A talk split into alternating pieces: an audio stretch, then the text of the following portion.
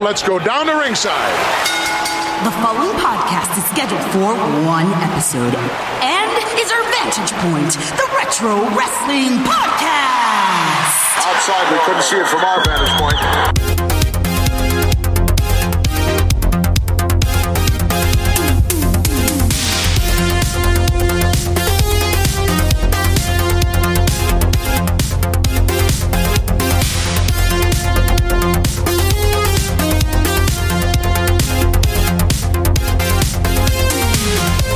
Hello, wrestling fans, and welcome to our Vantage Point, the Retro Wrestling Podcast. Thanks so much for being with us here for episode number 123 here on Monday, March 25th, 2019. As always, we're here to romp you through the world of retro wrestling. I am Joe Murata. That is Michael Quinn. How you doing there, Michael? Howdy diddy. Well, Quinn, we are counting down towards WrestleMania 35, or WrestleMania no number, I guess, right? I think it's WrestleMania Statue of Liberty head or whatever. Yeah, That- that- I think that's what it is this year. I'm That'll not do even it. kidding about no, that. I think you're right about that. But obviously, we're not here to talk about the future wrestling. We're here to talk about the retro wrestling. We're going to romp you through the world of retro wrestling with some cool topics in store for you. But before we get to any of that, thanks for being back here with us. Uh, if you have a Twitter and you haven't followed us yet, why don't you go give that a shot there over at OVP Podcast on Twitter? You can also email us at ovppodcast at gmail.com. That is VP Podcast at gmail.com. But Quinn, there's a really neat place if you want to talk to me, if you want to talk to Quinn, and hundreds of other retro wrestling fanatics. And Quinn is over on the Facebook. Yeah, it's over at facebook.web slash Statue of Liberty. It's Yep. a good site. That's right. They got search bars there. Oh, okay, cool. Like all the other URLs we've ever given. So on the search bar, you type our vantage point, death, retro wrestling podcast, up, the tubes and stuff, and Al Gore, and it goes down this thing. Kaflooey. Kaflooey, and they get it. The operators are like, wow, he really wants to join this? Okay. And then they, they let you in, and that's it. Wow, that's impressive, Quinn. Yeah, So- and then then when that happens, you can post gifs, gifs, spark debate, things you do on a group. post funny pics. Yeah, the pics. Things like that. Yeah, and we try to pride ourselves on having a very positive group, a lot of jokes, you know, a lot of a lot of humor, things like that. We try to be all encompassing of any retro wrestling background. Meaning, if you grew up with the WWF only, that's fine. But if you like everything, maybe you like the Southern wrestling, maybe you like the Japan matches, stuff like that. Come one, come all, come hang out at the group. It's the middle school lunch table, really, of retro wrestling groups. True. Quinn. It That- really that- is. That's what, dude, that is what they call it, right? Yeah, and there's Pizza Fridays. when you're in wrestling class. Yeah, it's wrestling you, class. You know that class. Dean Douglas. Yeah. So check it out on, on Facebook, folks. Join the group. And also later on in the show, we will have more information on our Patreon, but we do have a Patreon at patreon.com slash OVP podcast. And that's if you want to donate. We're not trying to get rich off of this or anything, but it's if you want to give back to us, we'll give back to you. But Quinn, this season we have uh, started a new topic as we always do to start a season. Yes, we And do. It's called From a Star to a Jobber. And before we get to this week's pick, I just want to clarify the nomenclature here. For the sake of brevity, we're saying from star to jobber. Jobber might not necessarily mean your jobber in the Dusty Wolf sense of the word. No, but it does mean you lose a lot. I mean, yeah, that's where how we're using the term, okay? what happened? There was some kind of argument or Well, something. there was on the just uh, boards? a, a, a, a spirited discussion on, Okay, I on the see. definition of a I jobber. wasn't paying attention too much. that's that's okay. I was just making jokes. Yeah, it's fine, Quinn. And but basically, the way we're using this, the whole concept of this season's opening segment, folks, is we're going to take someone that was pushed, that won a lot, that maybe had title matches, maybe had a title, well, had a gimmick, had something where you can consider them a star. It doesn't have to be a main eventer, but it could be, right? And then something somewhere along the line, they wound up mainly losing de-emphasized, de-pushed. If that makes any sense, there it might Yeah. not be the jobber like pasty and shitty, you Right, know, right. attire. Now we had what we had uh, Barry Darso and Last Axe. week, yeah. his eyes were closed or whatever. He couldn't open them, and yeah, and the week before we obviously started up with the renegade. Right. So that's kind of like I think those are two good frameworks Right. for what we're looking he- for here. And I think this week's gentleman fits right into that. This was a mutual consensus uh, of Quinn and myself. Quinn, we're going to talk about Virgil. Yes, Virgil, you know, he isn't Dusty Rhodes or something. right, not the Dusty Roads. and he uh, says iteration. Yakazuma a lot. And how you spell man, of course, is V I R G I L. right, in case you according to didn't know. Roddy Piper. I, did, did he know how to spell? Piper? Yeah. I don't know. that was a bad spelling. It really was. So Virgil, Mike Jones, real name. Oh, He- really? yeah, yeah. That's a wa- cool name, actually. It actually is right. Mike Jones. yeah. Mike Jones. So Virgil debuted in the WWF in 1987, but he had been a wrestler before that as Soul Train Jones on the independent circuit. the International Heavyweight Champion. Soul Train Jones starting out. And I believe he was an amateur wrestler. Don't quote me on that, but I think he was.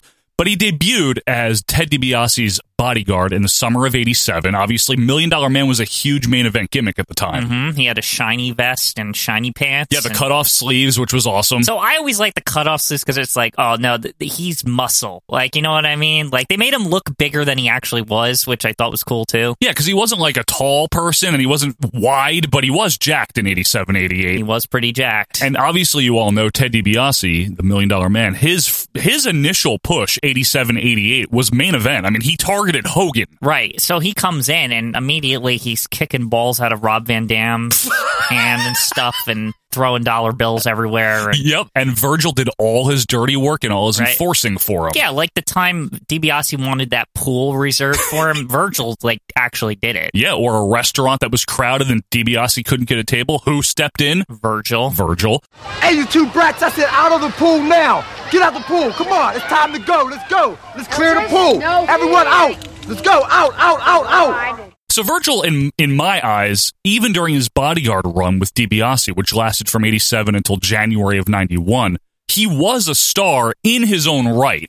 Right. He I mean, didn't- people knew who he was. That's what we're going that's, for here. That's the thing too, is that when you saw Virgil, you heard the name Virgil, you're like, oh, with the million dollar man. Like Correct. people knew who he was. It, he wasn't some nobody on the roster. Right. He didn't wrestle often as DiBiase's bodyguard. Occasionally, he would step in and wrestle a jobber instead of DiBiase Yeah. doing it. More often, he would rub DiBiase's feet or clean his boots or whatever. And so much so of that that he got tired of doing that in that awesome story arc in January of 91. And Right. this is where Virgil the wrestler, his actual push starts. And this is another case for him being somewhat of a star, not a megastar, okay, not a main eventer, but sizable push in 91. Now, I'll argue this might be the second biggest push on the roster in 91, and if you look back. Okay. Because in 91, if you look at the programming, especially like Superstars and Challenge and stuff, Virgil is like all over the place. He Like, really is. He's beating up people every week. He's beating everybody. Yep. It's- He's so good and blah, blah, blah. Virgil, his hand raised in a token of victory.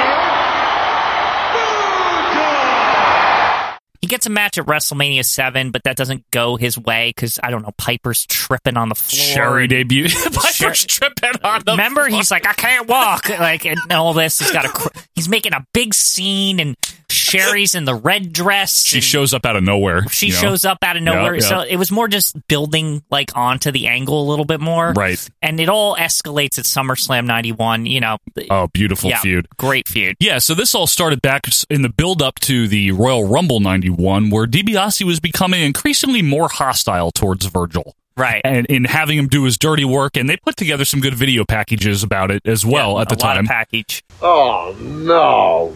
Look at this. Look at this mess, Virgil. Clean it up. Go on. Clean it up. and after DiBiase and Virgil defeated Dusty and Dustin Rhodes, coincidentally, Virgil Runnels, you know, Now which I is think funny. it's funny that they beat them. Like, well, it is fun. It's very Vince that they beat them, too.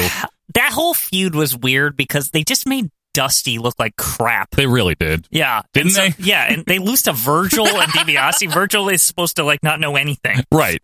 So DiBiase, for no real reason other than the fact that his character is a huge asshole, Yeah. uh, abuses Virgil after the match and has him pick up his million dollar belt and brings up Virgil's mom that he's been supporting Yeah, with his wasn't- DiBiase money. Wasn't there a spot in the match where Virgil might have missed or something, hit him with a drop yeah. kick or some dumb shit? I think you're right. I think he did like one thing wrong at right, one but point. they won. Right. So- and, and Roddy, yeah, they won. So there was really nothing to complain about. No, but DiBiase's an asshole. Megalomaniacal asshole. Yeah. the whole time on commentary, Roddy Piper is, come on, Virgil! Yeah. And all that stuff, right? So finally, and one of my favorite moments, seriously, it, like in terms of story arcs, Virgil gets off his knee, nails DiBiase with the title, and the crowd loses their shit. Need I remind you one more time about your family, Oh, about your mother? Give me a break. Hey, Virgil, remember it just don't matter. Pick it up!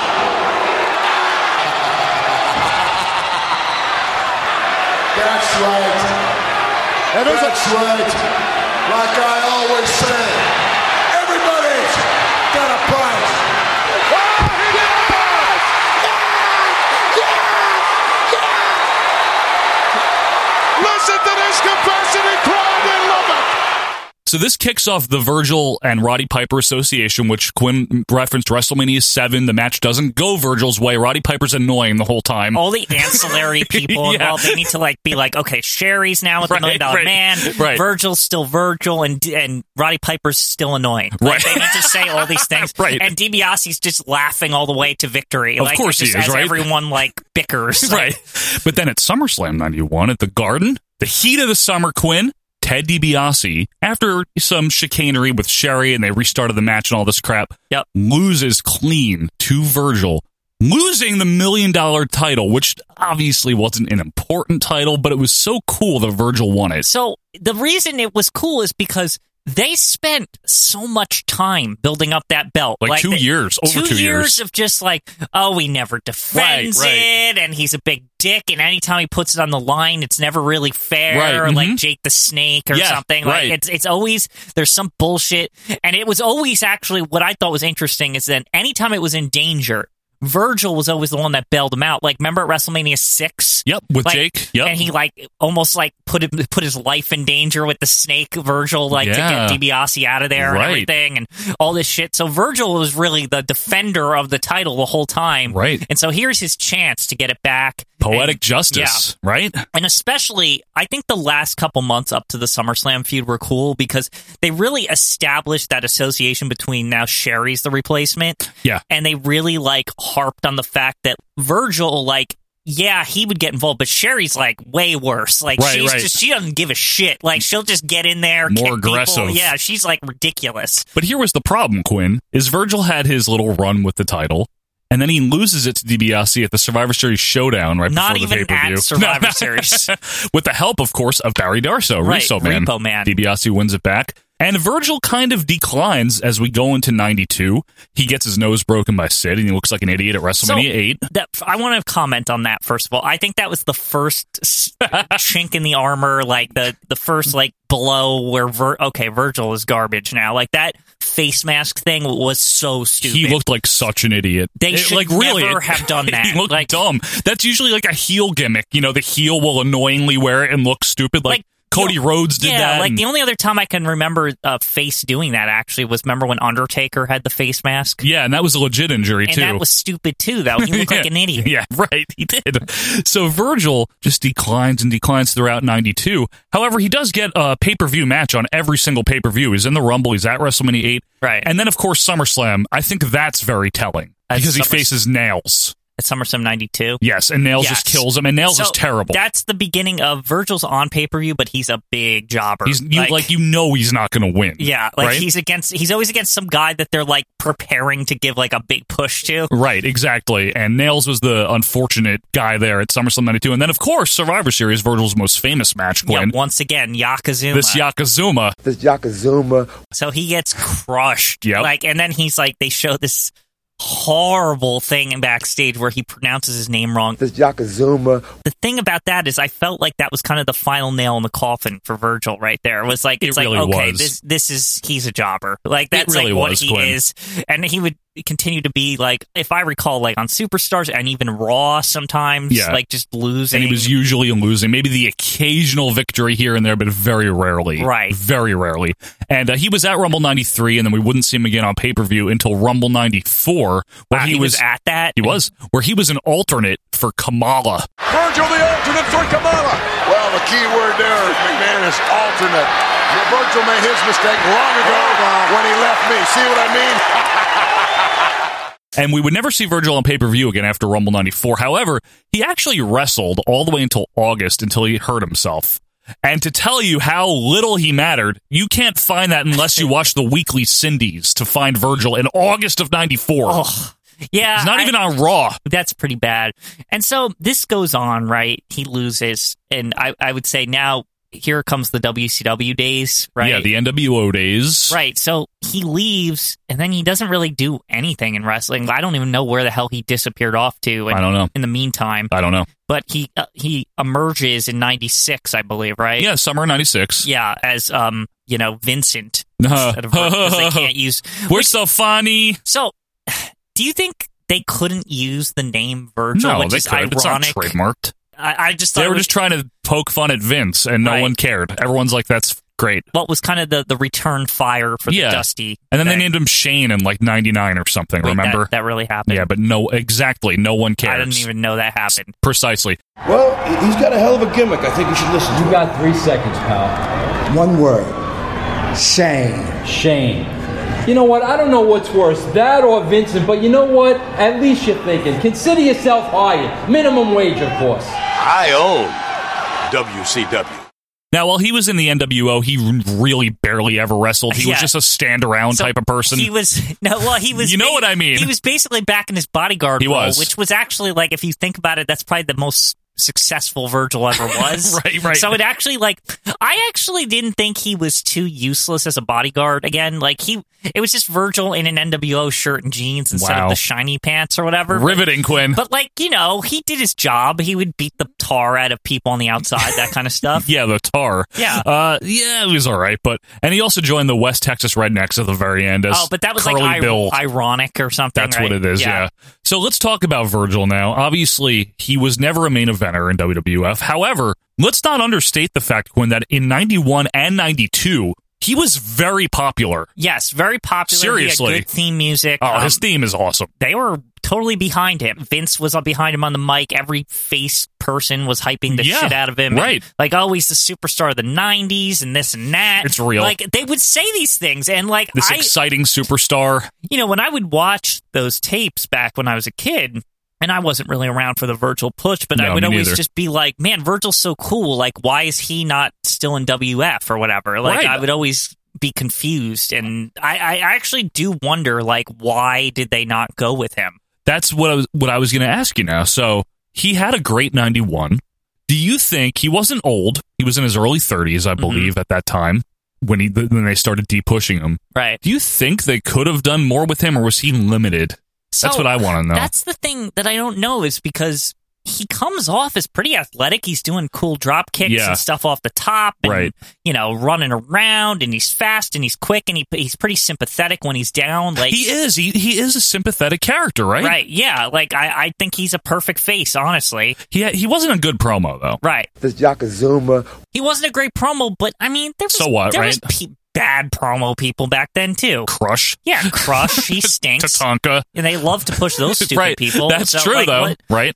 the only thing is that I think he was trapped in is that they never really repackaged him properly. He, it's- You're right. He always was Virgil the bodyguard, and that's kind of it. Like That kind of hampered his the, wrestling. The, the one thing that you could see them hinting at is maybe they were trying to they were acting like he was some kind of boxer or kickboxer or yeah, something. but where did that like come from? I don't know. he wasn't supposed to be Did, a boxer. did they say he had a background? Because they just No. they- it seemed like it was like one of those like those subtle things, like the way his tights were that striped kind. Like he looked like some kind of professional fighter kind of. Especially his first tights that were the short tights. Remember yeah, those? yeah, he looked like a boxer or something. So I always like as a kid who didn't really know much about the backstory when I first got into wrestling, and I would watch tapes. I'm like, okay, like Virgil was a boxer, right? That's Like, what I thought too, that's- uh, because he punched a lot. Yeah, and I was like, okay, cool. So he's like the boxing character, right? You know what I think the problem was, Quinn, and I, I think he was a better wrestler than he let on because um he, a he had an amateur background and that usually translates well. Right. But they had him run with the gimmick that he was never a wrestler. He was only DiBiase's bodyguard, so he was Right. like a street fighter. I bet you he was a better wrestler. I can't think of any examples. I, I know he fought Brett Yeah. in '92. I bet Virgil was a better wrestler than we got to see. I bet he had the talent to be at least a good mid card star Yeah. into 92, 93, like during that period. He was young. Yeah, He wasn't old. I, I never got why any promotion didn't try to kind of use the fact that he had all that association with DiBiase for so long and really kind of beyond feuding with DiBiase, like try to do something Get him with it. away from DiBiase. Yeah, exactly, exactly. like it's just they never really like capitalized on it, and it's just it's one of those like weird things. Just because it, it was really a strong push, It was. That's the that's where it's such a sharp decline. It's like he has this huge arc all throughout 91, but by November they're like, "Eh, fuck you." Yeah, it's it's really weird. That's the weird thing. And then he never did anything. I mean, teaming with El Matador in '92, shit like that, Yeah. like Boss Man Association, losing the nails. Yeah. And so it's a shame because I think that Mike Jones, the guy, is probably a good guy. He's funny, obviously. He's really funny on Twitter. Definitely self aware So, of his superstar Virgil status. That's the other thing about Virgil that I think we need to mention just here at the end is that Virgil himself has made light about how jobberific he is. Oh, Like, yeah, it's so funny. Almost like Virgil is very self aware that he's kind of he's like in the same like the same air as the Brooklyn Brawler and like historic jobbers. Right. Like you know what I mean? Even like, though he had more success, yes. Right, exactly. But I, I think and Virgil likes to capitalize on that. It's, it's sitting too low. Yo, you got this little bullshit chair right here. Well, maybe we could prop it up a little more. No, I'm supposed you give me some more money, I'll sit in this chair properly. I'm just wondering, and I want you guys to let us know too. Do you think that Virgil could have been more than he was? Do you know anything more about his wrestling that, than we do? Because I'm not going to pretend I do. Right. You know, maybe he really was a good wrestler, and they just didn't have him do that. Let us know what you think of Virgil. Could the push have continued? Could he have moved on to perhaps near intercontinental title status? It's possible. Let us know. You can do that on Twitter. You can reach us on Facebook, of course, join the group, or you can email us. But Quinn, when we come back, get the plumbing ready because it is Oh. week two, round two of the Royal Flush, where we will pull out another two of the worst WrestleManias of all time, and we're going to see where those rank. It's Royal Flush coming up right after this.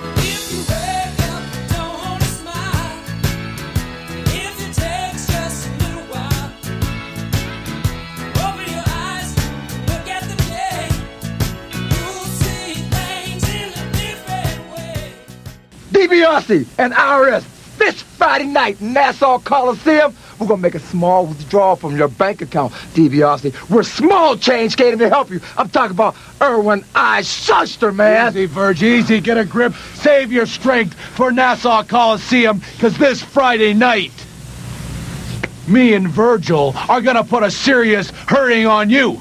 You're both gonna pay a terrible, terrible price when you step in the ring, and it's plain and simple a case of black and white. And we're gonna make a serious, serious dent in your bank account, right, Virg?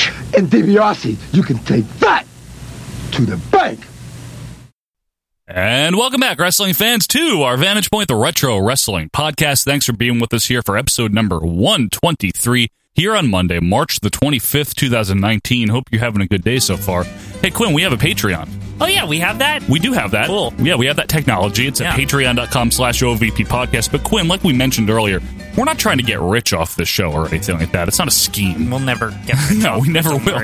But if you like what we do, if you've enjoyed OVP and these regular Monday shows, you can go to Patreon and you can donate if you want to. We only have three tiers $2, $3, and $5. And they're really fun. You can go check them out. And I'll just give you a little hint here. Right now, on the $5 tier, is the Wrestling Classic pay per view review. It was the most classic pay per view I've ever, but not really. No. But, you know, when it's shitty, that's when we're at our best. Quinn even brought a prop. Yeah, I brought a prop. He turned into Carrot Top for this thing. It was wild. it was wild. So that's a $5 tier, which is going to include every single month the next WWF pay per view in order. We did WrestleMania for February, Wrestling Classic was March. Next month will be WrestleMania 2. So that's on the $5 tier. We also have video reviews of 1982 on the $3 tier, and a live raw video feed of the show you're listening to right now is available on the $2 tier. So if you want to, go to patreon.com slash OVP podcast, check it out, see if any of the tiers suit your fancy. And if not, that's quite all right. We're just thankful that you're with us here on Monday the 25th. But Quinn, as we mentioned, get your Drano ready because get your liquid plumber out. that theme song ready. yeah, because it is round two of the Royal Flush. And now, what is the Royal Flush? Well, well, I'm turning it into Well, he should be in the Royal Flush. we have the Royal Rankings, which we've done for a couple of seasons, which is where we ask you guys to vote on something, to give us your top 20 of something. But this time around, we wanted your top 10 WrestleManias and your bottom 10 WrestleManias. And they each go into separate pools, separate tanks, septic tanks, maybe. We say Pule around here. Pule. What Quinn and I do is every week we pull out two random names out of the pool. We rank them and we see where they fit in. So at the end of the season, you'll have the OVP scientific definitive top 10 WrestleMania and bottom 10 WrestleManias. And this week it's the Royal Flush, which is the worst.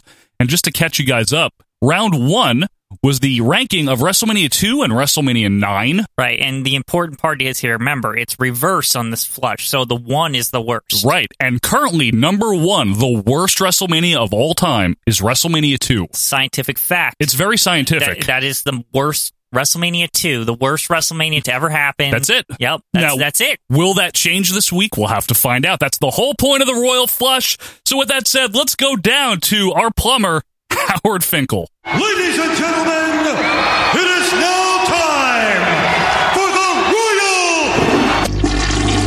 And now, WrestleMania 11. Uh-oh.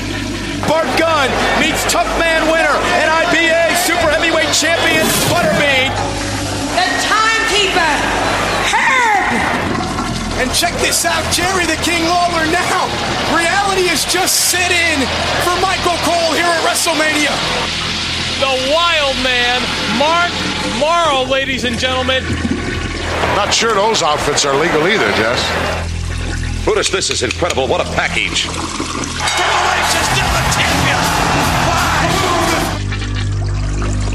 It's the Royal Flush, round two. What a song. What a song. What a package, really. Quinn is the worst of the worst when it comes to WrestleManias. People have their opinions. You know, a very passionate topic, I think. Oh, yeah. I As far mean- as what is a good WrestleMania, what's a bad You know, WrestleMania. as much as people say WrestleMania isn't what it used to be, people really do care about it. They a do, lot. right? Yeah, I, I'd say even us. I mean, we care enough that we're going this year. This is true. Like, yeah, we are. It's in our backyard practically, so we'll be going there. Quinn, let's find out what WrestleMania drew number three.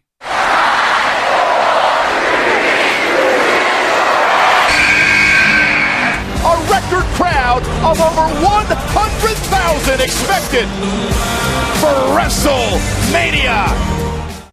Quinn, I don't even have anything clever to say about this. It was just a bad WrestleMania. It- WrestleMania 32. It sure existed. Now, Ugh. 32, that might be confusing for people because I think that's past when they cared about numbers. Yes. This was WrestleMania, Roman Reigns versus Triple H yes, edition. 2016. Now, if you recall, this this was preceded by like a Royal Rumble of some sort, right? Yeah, this was the Royal Rumble where Roman Reigns in 2016 defended the world title throughout the whole Rumble. And then Right. Triple H came in at number 30 and won the world title. Cool. Because that's exactly what you need in, in what year is this? 2016. 2016 Triple H World Champion, the, So- the Lord and Master of Wrestling or whatever. So exactly.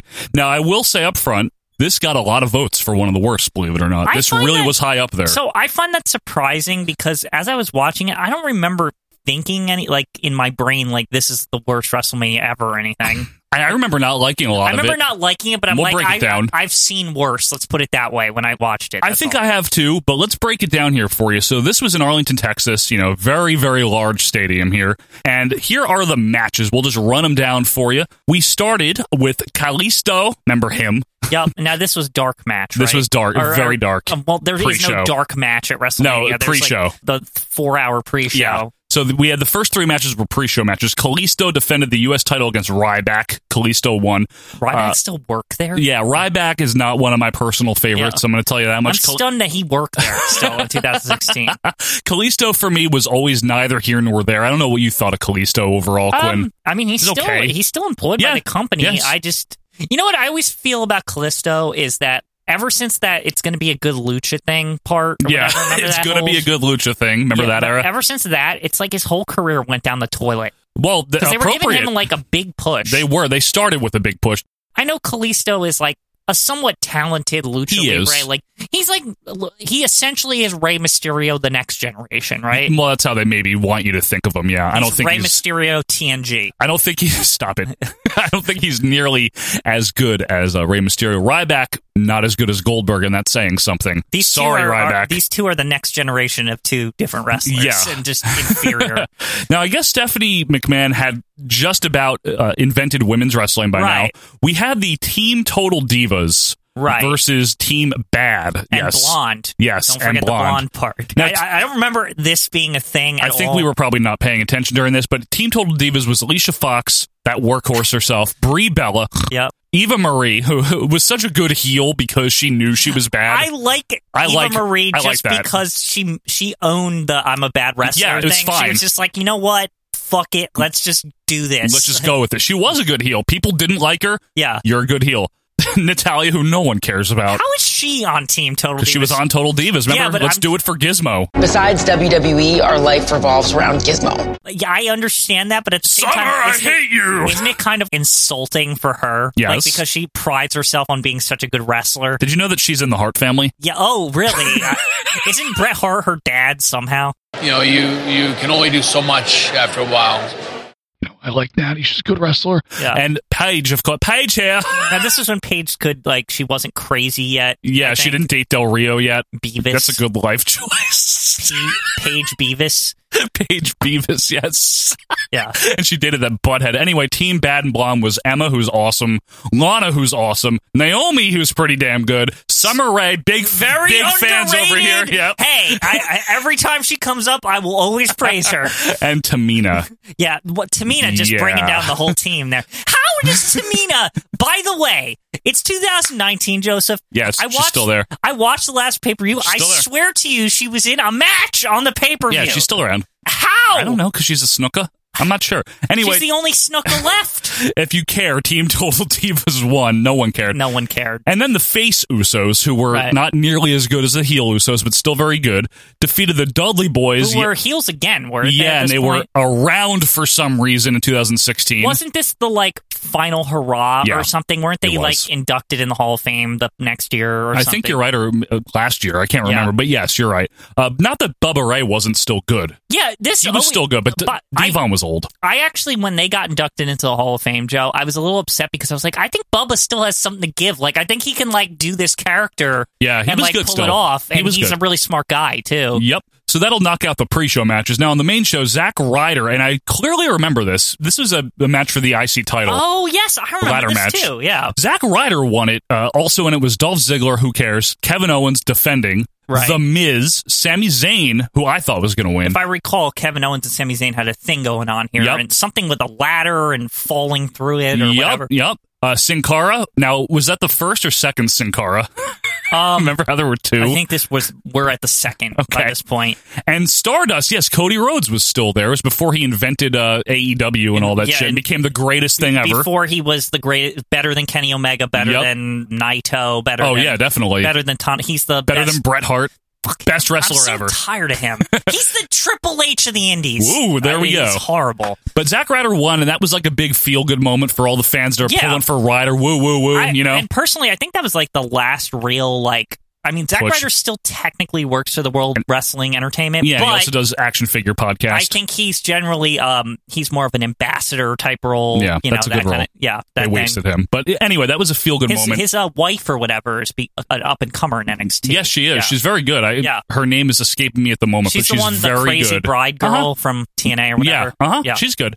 This match pissed This- me off to no end. This It- is the first part of this pay per view where like, Yes. okay, these decisions are very strange. Right. So the Like, op- the pre-show whatever, right? The it opener's is good. what it is, yeah. This match pissed me the fuck off. Chris Jericho defeated AJ How? Styles. I remember watching this with you, Quinn. it was and we very were confusing. pissed. Yeah. Pissed off. Now look, I know Jericho like has reinvented himself so much and he is one of the all-time greats, but his WWF comeback runs in the this decade like the Yeah. 2013 version, this version, he looks so fat and uninspired. So that's my here's the- problem with okay, it. so here's the thing about that. And Um, Styles was new, by the way. Right. Styles had was just had just come in number three at the Rumble. All Correct. That shit. Right. Yeah. Jericho. Right. The whole like fat look thing.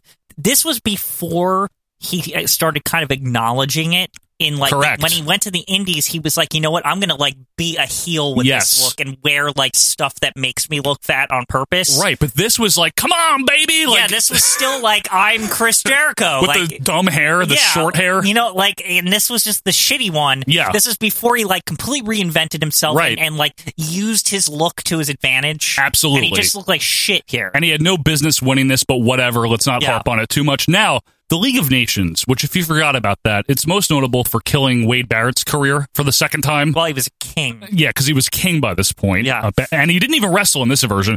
This was an uninspired trio of Del Rio, who stunk in WWE, was Yes. great everywhere else. Sheamus, who I kind of like, but Now, not Sheamus here. was coming off being the world champion or whatever. Right. and Rusev, who don't ever say a bad word about Rusev. Now, Ever! The one thing I will say about the League of Nation in retrospect is it, there was a lot of funny, stupid shit that happened in in the process of this, like when Rusev like got mad on the And took outside the mo- monitors. and then Vince was like encouraging him.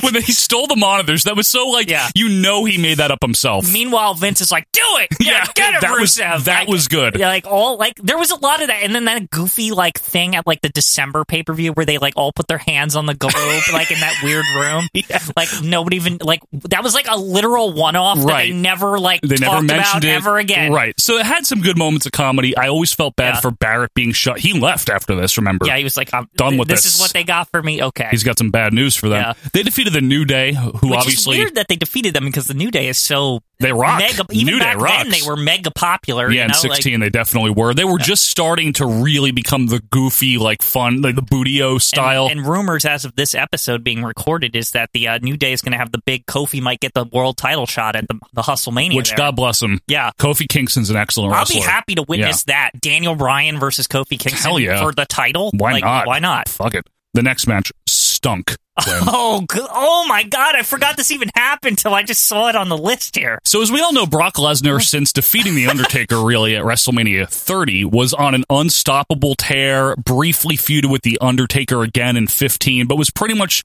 the Brock Lesnar, the beast incarnate, big fat round ass double seat Paul Heyman, you know, always spewing his spittle. So they are building Dean Ambrose to fight him in a street fight. With the implication, I guess, being like, how is Ambrose going to beat Brock Lesnar? That's what everyone's saying. Like, what is he going to do? Catch up and mustard, notwithstanding, and exploding monitors.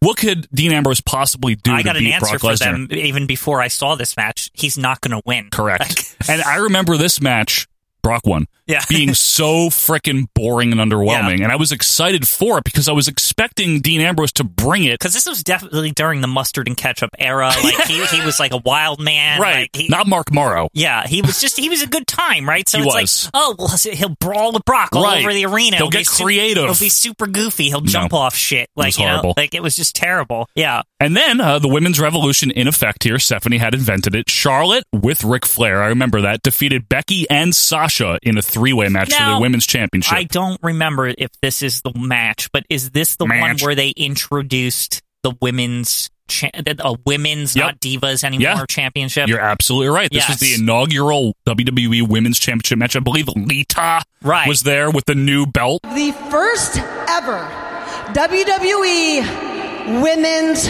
Championship. when I first saw it, I was like, oh, it looks like the Alondra Blaze belt because it was like red and white. Yep. And I was like, that's very cool. Yeah. And it, but the, at the same time, it looked like respect wise, it like looked like the regular real world title. So I was like, this is so awesome. Yep. And I actually like. I would- like this match was great. Like I didn't think it was It bad was or good. anything. It Like was I was good. Mm-hmm. like, this is a great way to kick off like the new era of Yep. women's wrestling. with and three good ones. it did its job. It's Yep. fine. You know what wasn't? The next match. A half hour of The Undertaker def- defeating Shane McMahon Okay. Well, in a Hell in a Cell match Right. where if Shane won, he would have control of Raw and The Undertaker could no longer wrestle at WrestleMania. Who cares? What's really funny about that stipulation is they had to say that, like that specific thing Undertaker can no longer compete only at WrestleMania. Right. Because he had already lost at His WrestleMania. streak, yeah. So it's like, who gives a shit if he's like, like it was like, they, they had to put like, they had to like invent some stakes. and the other thing uh, that's funny, even funnier, is that for the Undertaker losing the right to compete only at WrestleMania is Right. like, that's like a death sentence because he only wrestles at WrestleMania. like, yeah, by that point, obviously the Undertaker won. It wasn't Right. exciting. I, I- if I recall correctly, Shane did a stupid bump that he could have died doing, like he always does, you know. And we I love will him say for it was a, it was a- I thought it was an impressive bump. the match was a half hour. Like though. I do remember, um, you know, our friend Donnie being there. Oh wow. E. and, and being like we he thought that that was cool, and I thought it was cool too when he fell off the cell or whatever. shit bear wrestling? But the, the only one thing is that if you recall, the he landed on a table and it had like an inflatable like tube in it. Yeah, or of course something. it did. Yeah, I just it was just very obvious. That's all I remember. No! Shake! No! Oh my God! God! No! For the love of mankind! And then in the Andre the Giant Memorial Battle Royal, which the first one was great, Cesaro won it. The second one was not. Big Show won it. Of course, Baron Corbin won it, and they did nothing with him. Now, this was back in the day where Baron Corbin had hair and he had a belly button that looked like a mouth, and his like remember Yes. his like boobs look like eyes. Yeah, and Like- he had hair. Hair is a debatable term, but Right. whatever was He- coming off of he- his head, It's yes, not like nowadays where he wrestles with a shirt on. but, right. like he- thankfully, He looks like Mayor Kane when he wrestles. Have you ever noticed this? They've they've Yes. just- they've started It's on dressing purpose. dressing him in like a dress outfit or something. yeah. No, I remember that. Yeah. Now, The Rock came out and uh, had a flamethrower. Fire! Fire! Fire! Fire! Oh, this. Yep. Oh god, I hated this a lot. And Like, because, you know, we've got to put The Rock over, right? you know, at WrestleMania. Gotta In because 2016. you know how he's wrestling. Yeah, of course. Every every week on Raw. so he has, like, I guess a match that lasts six seconds with Eric Rowan for no reason, and he wins it. But I didn't even know that that I think counted. the Wyatts came out and confronted him. yeah, because Bray's like always just in the purgatory of saying stupid shit at that point, and Yeah. nothing good ever happens for him. You know what I mean? Like, But this ah, rock- the- this rock flamethrower shit, Joe. if I recall the match. It says six seconds, right, on the official stuff here. Yes. However, I remember this whole segment being like 20? fucking 45 Yeah, it minutes. was so long. so long. and there's nothing good about it. Like, Right. literally, it's really not good. And also, if you recall, it's like what uh, the eleventh slot on this thing. It's like so it's late. like so late at night. Nobody has any patience for the Rock's bullshit Right, at this right. point. He, and he's just crapping on the whole roster Right. for like an hour. yeah. I gotta be honest with you. Okay, you come out here and you're talking like you've been hitting the bong for about eight days straight, Jack. Whoa, hey, hey, hey, hey, hey, hey, hey, hey, hey, whoa, whoa, whoa, whoa, whoa, whoa, whoa. Like, and you're just like, go away. Like, we don't care. I know. you don't work here. Stop it. Like, exactly. And then in the main event, the which the special stipulation here was it's a foregone conclusion match. Right. Roman Reigns def- challenged for the WWE Championship against Triple H. Roman Reigns won. It was another attempt by Triple H to have some overwrought classic, which Right. wasn't one. And the crowd doesn't like Roman at this point. now the crowd was very mad at this pay per view. Yeah. Like this, uh, by the end of this, I remember Yeah. this was the most booze I've ever heard in a main event match at any WrestleMania, and maybe at any show. It was because terrible. If you recall, and we didn't note this, you said big stadium like very quick, but this actually was the biggest crowd The biggest, ever yeah. for wrestling. hundred thousand people. Yeah, Like in Arlington. Imagine hundred thousand people hating. Every single thing that Right. hating the heel, hating the face, It's a half hating hour. Stephanie McMahon, hating How like, long the show has been. hating the company because Right. they're doing this to them. It is the renaissance of the Roman Empire.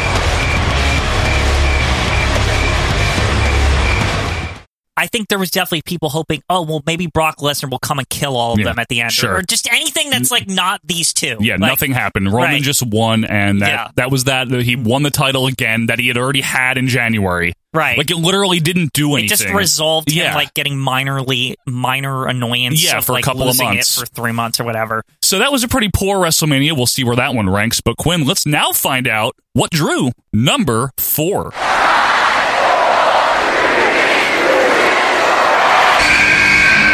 WrestleMania 13. Well, the subtitle of this one was Heat, Yeah. which was ironic There because was there no wasn't many. There was no heat here. It's WrestleMania 13, folks. Now, WrestleMania 13, of course, March of 1997, is during the WWF's resurgence, the slow build that had been happening since Mm-hmm. the fall of 96. However, there's not too much evidence of that on this pay per view, except for one very good match, I obviously. find this this whole pay per view like a very strange anomaly. Like it's bizarre how bad it is. Yeah. In the middle of something so good.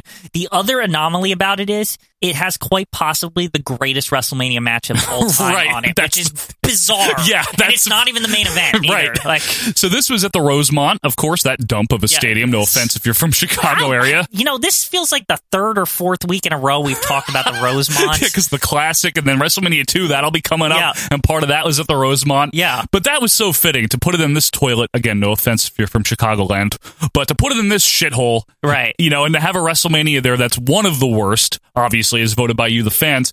Quinn, want to start with the dark match? Because we all care about that. I can't even believe there was a dark match at this. First of all, but there was apparently, and it was uh, Billy Gunn versus Flash Funk, and uh, the the Gunster won there. yeah, the Gunster. Who cares? With No Funkette one. Tracy and Funkette Nadine. Yeah. Who?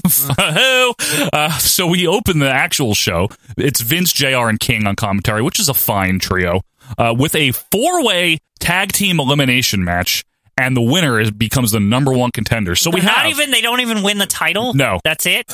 so we open with the Headbangers defeating the team of Furnace and Philip LaFon. Remember Furnace and Philip? yeah, Lafont? Furnace and Philip LaFon. And also remember the headbangers, it's Bouncy and Munchie And Winky. Mun- Winky. and Winky, Munchie, What's his- Bouncy. Bouncy and Munchie. Uh, the Godwins were also in that with Hillbilly Jim. It's still Right. that era. And of course, your favorite team, when the new Blackjacks, Horrible. Bradshaw Wyndham. We already have farmers, and we don't need ranchers or whatever they are. Like, how, God, Well, It's this so era good. of the tag division. It's so Like, good. Uh, and then in our and that match wasn't very good, if I recall. Right. It was very mediocre to open the By the show. way, how short is this WrestleMania? Because I'm Uh, looking it's at the, the, card usual here. two forty standard, two It hours just forty minutes. doesn't seem long. No, it, no, believe me, it does when you watch it. Uh, then we had Rocky Maivia. Remember him from WrestleMania 32 with the flamethrower? Yeah, Yeah, Well, well- this is when he was called Rocky Maivia. and he though. had a chia pet on his head. Yeah. And he was the Intercontinental Champion. He had won that from Triple H in February. He defended it against the Sultan. Yes, uh, Rikishi. yes, Fatu. with a with a shredder mask on or whatever. The shredder. uh, maybe all that hardware's for making coleslaw. Plus, he has Bob Backlund and Iron Sheik. with him. oh, this era for the Intercontinental title, like it didn't pick up again until Owen won it from him the next month. God, Like this yeah. was wretched. Yeah, it was pretty bad. The Sul- Fatu? yeah, the Fat- hell? Fatu, not even Samu. They couldn't even get Right. Honestly, I think this Sultan gimmick probably would have worked on Samu Well, anything could work on because Samu. Samu doesn't need to speak. Like Yeah, he, Samu's the it's best. just it's just known. He's always yeah. there. He knows everything going on. But this is the Eric Quinn where no one gave a flying rat's ass about Rocky Maivia by oh now. yeah, this is this is when Rocky sucks was a thing. Yeah, no, this became a thing right around this time. And if you recall correctly, uh, Rocky Johnson, The Rock's daddy, came to help him fight off the heels at the end of the match. Yeah, former tag champ Yeah. himself in from 1983 land. Uh huh. But that's a great way to build your Intercontinental Champion. Have his dad make the save, right? Well, I mean, he can't win by himself. He Yeah. needs his daddy. And then we had the never-ending feud of Triple H versus Goldust. If you Yeah, this- recall this feud, Now, is this built? Is this when this happens, or is this when Marlena gets sh- sh- well, shaken, shaken around. Yeah, that whole thing. China is now with Triple H. That had already happened. Triple H has Right. the good music, Ode to Joy, already. Yeah. So Yep, that's that- well, going that's on. fine, Triple yeah. H still isn't very good yet, but he's No. getting there. He's He's he- on his way to he people always was caring. great according to him. Like, This is when he wasn't good. We're just Uh, yeah. being honest here. He's on his way to people caring about him, and largely due to China. But anyway, China had debuted the month earlier and uh, appeared from the crowd and did the ragdoll to Marlena. Mm-hmm. So Goldust now has been a face for a few months. He's challenge he's challenging Triple H here. They're going to finally settle this shit. Wasn't this during the period of time where it was like Goldust runs on a beach with Marlena and and little Dakota or whatever her name is? yes, probably. Is that Dakota Kai? Is that the same They're person? not the same Okay, person. Sorry, just Don't checking. ever say that. Uh, so anyway, Triple H wins. Great. Yeah, WrestleMania. Yeah. Let's have the heel win. And yes, Quinn, China ragdolls Marlena again. The special Ah. WrestleMania version of it. WrestleMania edition. Yes, Now it I think, stunk. I this think match it's- s- stinks. Now I want to just say this. It's a piece I of just crap. want to note this. The last two matches we talked about on a pay per view from 1997. Yep. Both of these people wrestled on that WrestleMania 32 thing. Holy shit, you're right. The Rock and Triple H. It's wow. unbelievable. You're- and Billy Gunn came damn close, Yeah, too. Billy He Gunn. was at WrestleMania 30. Shit. Okay, well, let's move on now. This match was disappointing. This was for the tag titles, and it was the champions, the great team of Owen and Bulldog. Love that team. Mm-hmm. Yep. And they were in a period of time where they were wrestling a lot of heels for some reason. Yeah. So here they're facing the makeshift team, like the brief team of uh, Vader and Mankind, managed by Paul Bearer. Right. And Paul Bear was the association, right? It Yes. was like Paul Bear. These two guys were in his stable. Yep. Vader for some reason. I, what was He was that about? better than Cornette was with Yeah. Vader. I'm serious. He actually was. It's true. But this should have been a lot better than it was. It was okay. Right. You remember this? Like it's it's It was decent. okay, but it wasn't great. It wasn't great. There's not a clean finish. double count out. Double Like, count out. ugh. Yeah, it was. I so just far, this pay per view is shit. it really is. Yeah. Seriously, there's nothing WrestleMania y about it It's yet, just right? like an in your house at this point. but then, of course, we get to like you said, one of the best matches of all time, arguably one of the greatest WrestleMania matches I- ever. It's it's unbelievable after the, all the garbage we just listed off that Right. this match is in here. two guys with some of the best chemistry I've ever seen in the ring and on promos. The Mm-hmm. intensity of this feud that had been brewing since the fall of 96. It's Bret Hart versus Stone Cold Steve Austin, and we've talked about the feud at length, so we don't need to go too Right. deep into it. But But this is the blow off. This to is the that. blow off. The big Really. Stone Cold Brett feud. submission match, meaning the only way to win is by submission, and the special referee is Ken Shamrock, which Mm-hmm. Making added to his the debut. drama. Yeah, because it, he was like supposed to be, I'm a real most dangerous UFC man or whatever. exactly. Now, obviously, Brett and Austin had fought before. They had a technical wrestling match at Survivor Series, which Brett won. Yeah? Good. Right. In his big comeback. However, this is more up Austin's alley, it seems. Yeah, he can do whatever he wants. do whatever he wants. He hates Bret Hart. He's obsessed with Bret Hart. Yeah. But Bret Hart's obsessed with something too. He's obsessed with getting screwed and the fans and losing their respect. His pride. You know, and all you fans just screwed me and all that stuff, right? So we have a classic match here where Bret Hart is rapidly or maybe gradually losing support from the crowd. Right. And Austin for his no bullshit attitude is gaining support He's from getting the crowd. respect from the crowd, whereas Brett's losing respect because of his demeanor towards Right. like just this like I'm so good, I'm deserving, I should be fighting for Right. the world title. Fuck this guy, like all this stuff. And like we've always said, a lot of what Brett said was right. It was the way he did it that annoyed Right. people. He was screwed. Listen, I was very upset with him. at this point. I was like, this fucking asshole. Like, Sean's a dick, but we know he's a dick. But this guy is just like, he's just like an elitist, you know? Like, yeah, that's how it came across. It Right. was so brilliantly done. So they have this classic match over 20 minutes. It's intense from start, from the opening tackle where Austin Right. runs at Brett to the finish with Austin's blood covered face and then he passes the out. important part here, well, two things is Brett does not truly beat Steve Austin. He passes out. he still wins though. Secondly, after the match is over, Brett won't he won't let go of the sharpshooter. He's And then like, he stomps I'm gonna Austin." like kill this guy. Like it's like Brett is like it's did I enough. He I'm gonna I'm gonna wake him up and make him. gonna like, hit him with a like, chair. I'm gonna hit him with a chair. Like The real Bret Hart wouldn't have done that. Right. He finally snapped. He snapped. Austin's hatred got the best of him. right. And now, ironically, Brett hates Austin more than Austin hated Brett. Yep. At the beginning. And even Ken Shamrock doesn't want to see the shit, so he waistlocks Brett out of the way. Yeah. And Brett stands off. And again, the real Bret Hart wouldn't back down, but this Bret Hart says, fuck it, and leaves the ring. Right, yeah. And the crowd boos him. And Austin heroically gets up. If I'm not mistaken, does he stun Shamrock or no? No, no, no. He can't even stuns like Kyoto. get out of. Yeah, he he he has trouble walking away. Yeah, but he Now- gets out of there and the crowd loves if it. I also recall, when Brett's walking down the aisle at the end, he's like sort of like celebrating, but not. Like Yeah, he's right. just kind of like he's like, yeah, I'm the best. Yeah. Like you know, like he's acting like a complete ass as Yep. his music plays. and of course, the next night is when he turned his back on America Yeah. and cut that promo. So, I mean, it's just start to finish, one of the best angles A and matches. masterclass in like every Absolutely. single facet of wrestling. Yep, it's it's fantastic. absolutely brilliant. Two tremendous performers during this period of time.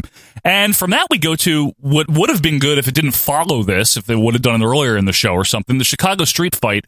It's Ahmed Johnson and the Legion of Doom in this never ending angle against the Nation of Domination. So, I want to say something here about this- just the last three in general. Yeah. These were the hyped up things. Yes. Um, and actually, I remember going into this Legion of Doom Ahmed Johnson thing. If I recall, this seemed like pretty like cool. Like it was like the idea. It's like okay, Ahmed's been getting beat up and Yeah, everyone's ganged up on, ganged literally. up on him by like an actual gang.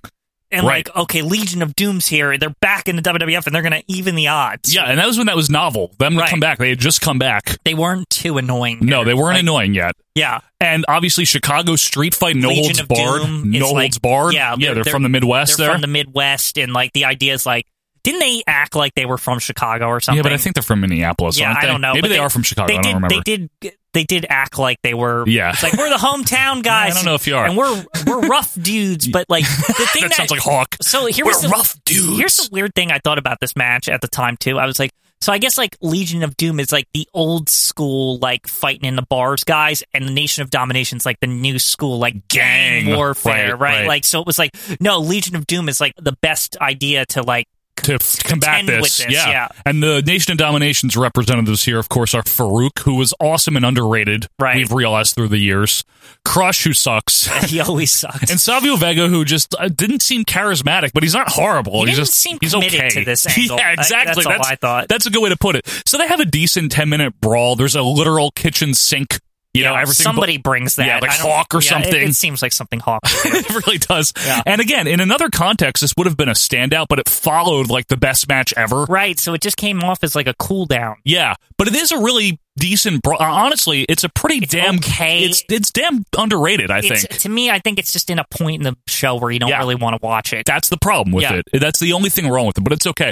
And then the last match, the main event, uh, the world title match. I got to tell you, if you ever have trouble falling asleep, pop on the last twenty minutes of WrestleMania This match 13. sucks. So the most notable thing here, well, there's two things that don't involve the match, is Undertaker challenging for the world title. He Endless Quest, as Joe has noted in Yep. the past, it comes to finally fruition. comes to fruition. And Quinn, what's he wearing? You know, Uh, yes, uh, it's wearing a gear on one title and a Survivor Series. The first time we saw The Undertaker in 1991 at a WrestleMania, he beat a Hall of Famer, Superfly Jimmy Snuka, wearing the ex- exact same type of attire. and he's facing Sid, who was a champion during Sid's good period. Yes, so this it pains me to say this match was bad because Sid was so good during this time period. He was since coming back in '96. Yeah, he, was good. It was like the best Sid's ever been. it's true. It He was, was- unbelievable, and he I- was it- likable. It was really unbelievable how a likable he was, Yeah. and b how like the matches he was in were really fun. yeah, he was fun. Yeah, exactly. like- Sid was fun. And this kind However, of just ended the streak. He had to go play softball. And that was kind of it. That's it. So this is a no DQ match, which I guess was added at the last second. They never promoted it as that. But there's a couple of notes about this. Shawn Michaels, I guess he found a smile. He uh, wandered down. He, he faked his limp on Wasn't the he way down to the ring. commentary or something. Yeah, to do some commentary, and he flashed the NWO for life symbol into the camera, which is very funny. Uh, and he does commentary with Vic and JR and King, or maybe he runs King out of there. I don't remember. And anyway, The Undertaker and Sid proceed to have a bear hug of a match. It's awful. Like literally just a bear hug. Especially considering, like, at this point in time, we were used to Bret Hart and Shawn Michaels main events, all of like from '95 onwards to this point. even. Like, and I'm talking on every pay per view, Yeah. not just WrestleMania. Right. So it's like, what the fuck is this shit? It's like, really plotting. yeah, Like Ho- a Hogan match would have been better. Right, it's true, Seriously. yeah. This is nothing. Uh, but Undertaker does win after Bret Hart like wanders out all mad, remember? yeah. There's some kind of. but all you got to know is the Undertaker's doing his like on his knee pose thing, end and the it's show, like, yeah. It's dark days and the creatures of the night, and uh, it's like, shut the fuck up. I Like, know. And then the next pay per view, he's got the dumb hat. And, all that shit. and it's just like. ugh. Hat. ah, I just hate this because it like sets off this like very brief period in '97 where the main events just sucked under the Undertaker's Oh, like God. on the Undertaker's reign of doom or whatever. So, like, Undertaker Farouk anybody? Yeah. You know, from King it of the would, Ring? It would end at SummerSlam, and probably uh, actually, what's funny out of all this is like it was a good match. Like the, The Bret Undertaker one? had one good match in this whole run. well, you know, I always try to have good matches. Yeah, That's why. exactly. All right, Quinn, that's WrestleMania 13. Let's get to ranking time. Just a reminder, folks, the worst WrestleMania right now is WrestleMania 2, Right. followed by WrestleMania 9. So 32, I think is worse than WrestleMania 9. I think it is. I don't know if it's worse than two because. 32 like, like it's I said, really bad, Quinn. it's really really bad it really is. However, two is this like I don't Oh, know. It's no, just, here we go. It's just kind of oh, it's just boring, and there's not like it's one of those things too where it's like you look at like the newer WrestleManias and the styles different, and it's Yeah. obviously evolved and Yeah. stuff. It's like it's got that ladder match that's okay at WrestleMania 32. It's got the women's match that's good The too. women's match, it's good. It's not like a complete like stinker. but two has a pair of good tag matches, especially the tag title match. It's not one good tag match. And the other one's okay. The Funks the Funk versus one, but- Tito and JOD. I, I just think 32, it's bad. And I think most of the anger towards it is more against the Roman Reigns stuff, which is not it was really. ill advised. Which here's the thing is I don't think we the wrestling in that Triple H match and Roman match it wasn't necessarily bad. It they wasn't just great either. Wrestle. What all I'm saying is they just wrestled through it like the normal like main event style. It wasn't like they did a poor job or anything. It's just they they were just professionals. They let it get booed and like that was it. Yeah. And it wasn't getting booed for the wrestling is my point. was getting booed for the participants. Yes, I guess. exactly. All right, It was well- getting booed because the crowd just hates Roman Reigns so much. Well, it ended on a bad note, that's for sure. Whereas two and nine at least sent the fans home happy. Right. It did. Define happy. I think 32 is worse than nine at least, though, because at least nine. I think it's worse than nine. Nine's not hard to watch. It's just not nothing, not remarkable. But 32 drags, man. I mean, the rock segment, a lot of the shit. Jericho Styles is way too long and it stinks. Undertaker Shane is way too long and it stinks. Yeah, nine is- 32 nine is- drags. okay, so here's the thing. Here's the argument for maybe nine being worse. Right? It's not, but go ahead. Let me just say it. Go. It is decline city. Like it is. I know. Without question, it's like this is shitty compared to the last one. Like it- there's no. I agree. There's and you can just see it happening, and it's kind of sad, and it's got that Hulk Hogan shit at the end. It's got a bad ending, just like 32. The crowd was happy, but yes, I agree. It's a bad ending. Right. It's a surprise ending. Yes, but Give they're it that. both very bad endings. Poor. Yes. Yes. But what? I don't think nine's worse. I think nine's entertaining. I think nine's fun. The one thing I'll say about Nine is it doesn't have the crowd turning on it because it's Well, also they a didn't more, do that back then. Yeah, it's a more innocent time. It people, is. people are more accepting of Yeah. like even though they don't want Hulk Hogan at that point, they're still like, well, it's Hulk Hogan. It's like okay, Yeah. True. We, we came here, the Poconos, all The that. Poconos. We seated on our other Caesars destination in Tahoe in Atlantic City in the Poconos. I think nine is easier to watch than thirty-two. I would A wanna- little easier. a lot easier. Come on, at The least only it's th- got well- fun gimmicks. Well, and- here's the thing: is anything's easier than these nine-hour WrestleManias. well, So that's true. that- I guess that's a handicap in itself, right? It isn't. It, to be fair to 32, it's not fair. The whole like. Well, the whole like. that's how they are now. I mean, it is fair. I'm just saying the show can't choose how long it is. That's Vince McMahon and all his dumbness. Hey, we're we're taking all factors here. yeah, Gwen. WrestleMania's got to be you know eight hours. but or it something. feels long too. It Yeah. doesn't. It's not easy to watch some of these newer Yeah. WrestleManias. I always wonder for those live crowds because I've been told when you're there that it just zips by. Well, like in real, like, we'll find out. Yeah, we'll find out. I've been told that though from people who have went Yeah, I understand. and and like yeah, I don't know. Maybe watching it at home, it's a little worse than it was seems, worse, yeah. trust me. But nine at least has an energetic opener to Tonka Michaels. It has a good tag match, Steiner's Shrinkers, the fun Mm-hmm. But doink 32 is an angle. energetic opener. I know. Just- But I'm just, just talking to about say, nine. yeah. But it breeze nine kind of breezes by. It keeps you kind of engaged a little bit. Nothing great happens on it, but thirty two just drags the hell on. Yeah, And that's my reasoning for putting it worse than WrestleMania nine. Are you okay with that? I'm okay with it. Now we're sure we're keeping thirty two I think 32. It's got above WrestleMania two? here's my problem with two is that two to me has some of the very worst of like 80s wrestling of bear hugs and just shit that just sucks so much like a boxing match Well, the boxing match Yeah, is like, terrible. yeah, just the battle royale's okay. the stalling um george steele macho Uh-oh. man thing like uh-oh, Uh-oh. yeah like George. There's the just a- horrible Orndorff Morocco Right, opener. there's just a lot of that remnants of that early '80s style of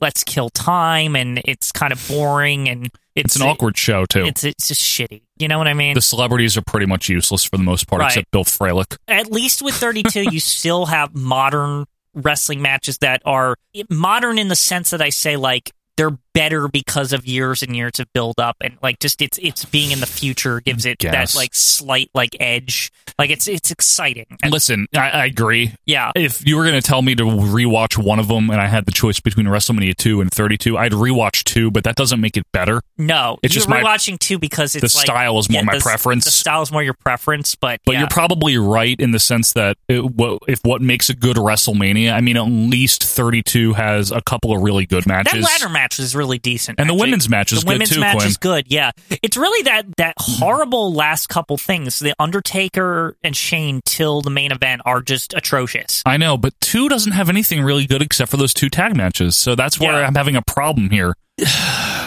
yeah, I- two's worse. Two's worse. Yeah, it's It gotta is. be. It's, it's It just- is. It, it totally is. And the whole three arenas thing. And Yeah, I, it's close though. it's Thirty-two cl- it- is it- it really is- uh, bad. Hey, I'm not saying it's not close. okay, I just think that 32 just it, it has that slight advantage of being also the biggest ever WrestleMania arena. That's a little novel. I'm just I I am guess. like as far as the two novelties are concerned, as far as the arena stuff, yeah. biggest wrestling crowd of all time versus.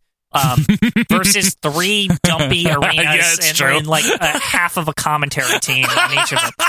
Like I'm Dusty the Body yeah, bad Yeah. audio. Yeah, Like, bad audio I'm there. just I'm just saying The like marshals ringing out saying they have no one. Chet Kopic. listen, I'm I'm not saying 32 is a great thing. It's I'm sh- just it's shitty. uh, and that's why this is the, the flush, but it's slightly better just because of production values okay. too. Also, okay. you know. Fine.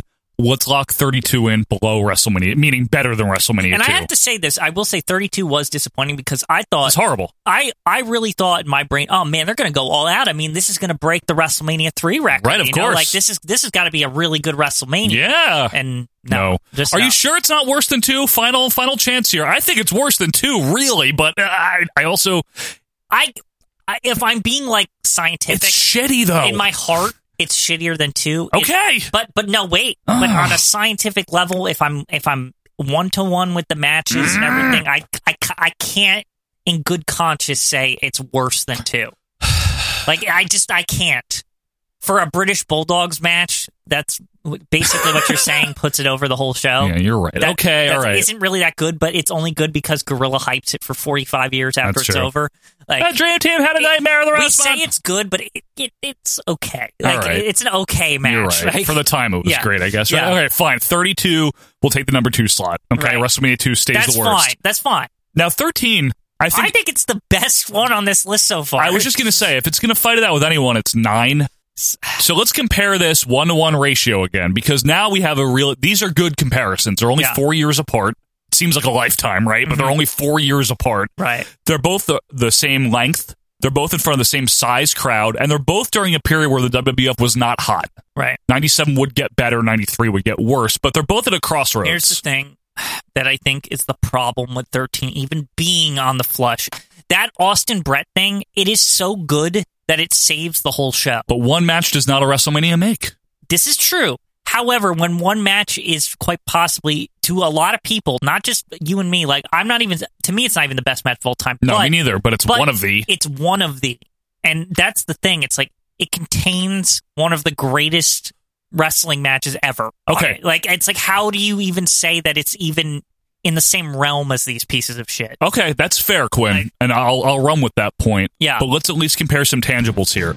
Uh, WrestleMania nine feels more like a WrestleMania than thirteen, at least. right? That's It's true. It- different. It's not in that Rosemont toilet. Uh, That's the thing about thirteen. Thirteen feels like it could have been in your house. It does Everything I, about I it. will say, and that's you have to remember also the times they were trying to save money on stuff. They weren't gonna. They like, were, yeah. They weren't gonna like go to some big thing. And They, they barely were able to fill the Alamo Dome by papering, it, Right. you and know, they- but they but I will say this. They brought the goods when it came to that one match. They really made it worth the time for people to be there. I agree. That match was so good. it really is. that e- it, like if you s- if everything else was shit, that pay-per-view was good because of that match. Yeah, I mean, 13 wins in the best match department. Right. Clearly, like the best match of nine is what? The head shrinker Steiners or Brett Yoko? I mean, seriously. Yeah, none of those matches even touched right. that. So, in the best match department, 13 clearly wins, right? And in terms of historical importance and what happened and in this that isn't match. even to me it's not even in a melter match kind of way it's just no this is like genuinely like entertaining Yeah. and good wrestling It's, like, Emotional. emotional it's got like everything but that's all 13 has, I think, on nine. I really yeah think it's all it that's the has only- on all of these shows but Yeah. all of these shows are bad so it's like what do you say 13, what's intercontinental title matches? Tatanka Shawn is better than Rocky Sultan. mm-hmm. Tag title matches.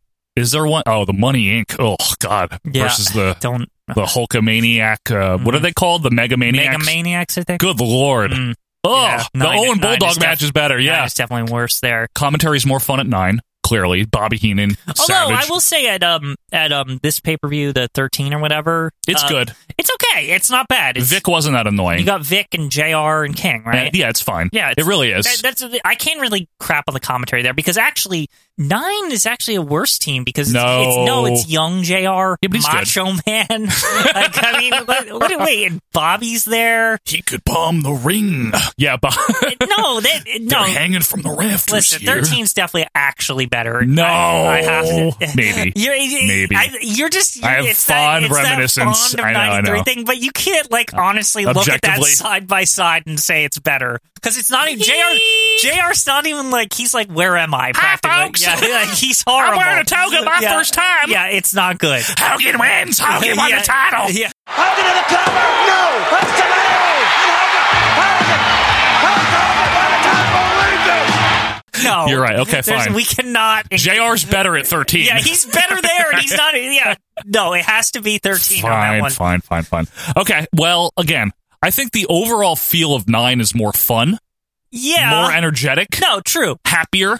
I will say, looking back at that um, Chicago street fight thing, just thinking about it, it's actually like it's not that bad. Yo, Like, going down. Yeah, Yeah. I know. You're right. it's it's not horrible. It's just like we said, it's in a terrible spot on the card.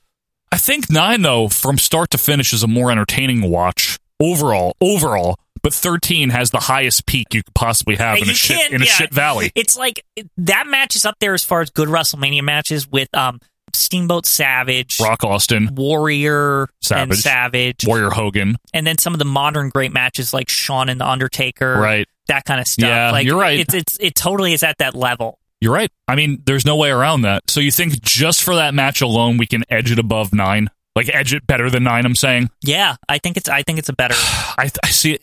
I think it's better. This is really hard because I I- it's so hard to like that match is such a monkey wrench. I know because Oh, that's the it- It thing. is so it's just ridiculous. Like some people might put it on their favorite WrestleManias Just Like, because of they're- that match, right? Yeah, because that match is just that unbelievable. And nine is again the problem with nine. Nothing remarkable happens really. Like nothing, no, no match wise, nothing. There's the Hogan surprise. Mm-hmm. Brett drags a good match out of Yoko, but who cares really? Right, in the long term. I, I think I have a, a detail that I put 13 over the top here. Go ahead. 13 essentially launched Stone Cold Steve Austin. Stone Cold Steve Austin. Yeah, all right. I, I mean, in terms of historical impact, It's- thirteen had a lot more than nine because Oh, of that yeah. angle. it's such a big deal. It's such a seismic shift. That- From that point on, it's like Austin to the moon. Like, Yeah. it's like he is the best thing ever. And to be fair to The Undertaker, even though it wasn't like the greatest reign, at least he got to win the belt at Finally WrestleMania. ended the whole like Six listen, like, years the- of bullshit. Yeah, him having to deal with you know all these stupid situations. Fat people, yeah, Finally made him a main eventer. Right. Okay, let's let's let thirteen be the best one so far. We'll put Okay. it at number four. I agree with your reasoning. It's because of that match and that match only. Had that match been mediocre, Yeah, this even- is shooting yeah. way up. even if it was a good match but wasn't like a great match Yeah. even if it was a good match like a great match and it didn't have s- historical impact it was just a great match in a Right. sea of matches Yeah. like it's it's it's it's like right place the right time everything about it is perfect You're right. I it can't. does it does everything it needs to do I'm not gonna. I'm And not it- gonna even attempt to argue that. yeah and it just it, it's perfect and it launches stone cold steve austin It really does. All right, so let's lock in WrestleMania 13 at the bottom of the list, which means it's the best one on right the worst being list at the so bottom far. is the good That's part. what you want, right? So that'll be number four. So let's run down the list here. Let us here look at the updated Royal Flush for week two. At number one, it's WrestleMania 2. holding on strong That's is the right. worst wrestlemania Followed by WrestleMania 32, number three, WrestleMania 9, and number four, WrestleMania 13. That is the worst of the WrestleManias. Let us know yours, of course. You can do that on Twitter. You can email us or join the group. But Quinn, when we come back, we are going to take a look at a very interesting piece in the extreme championship wrestling history. Whew, that's coming up right after this.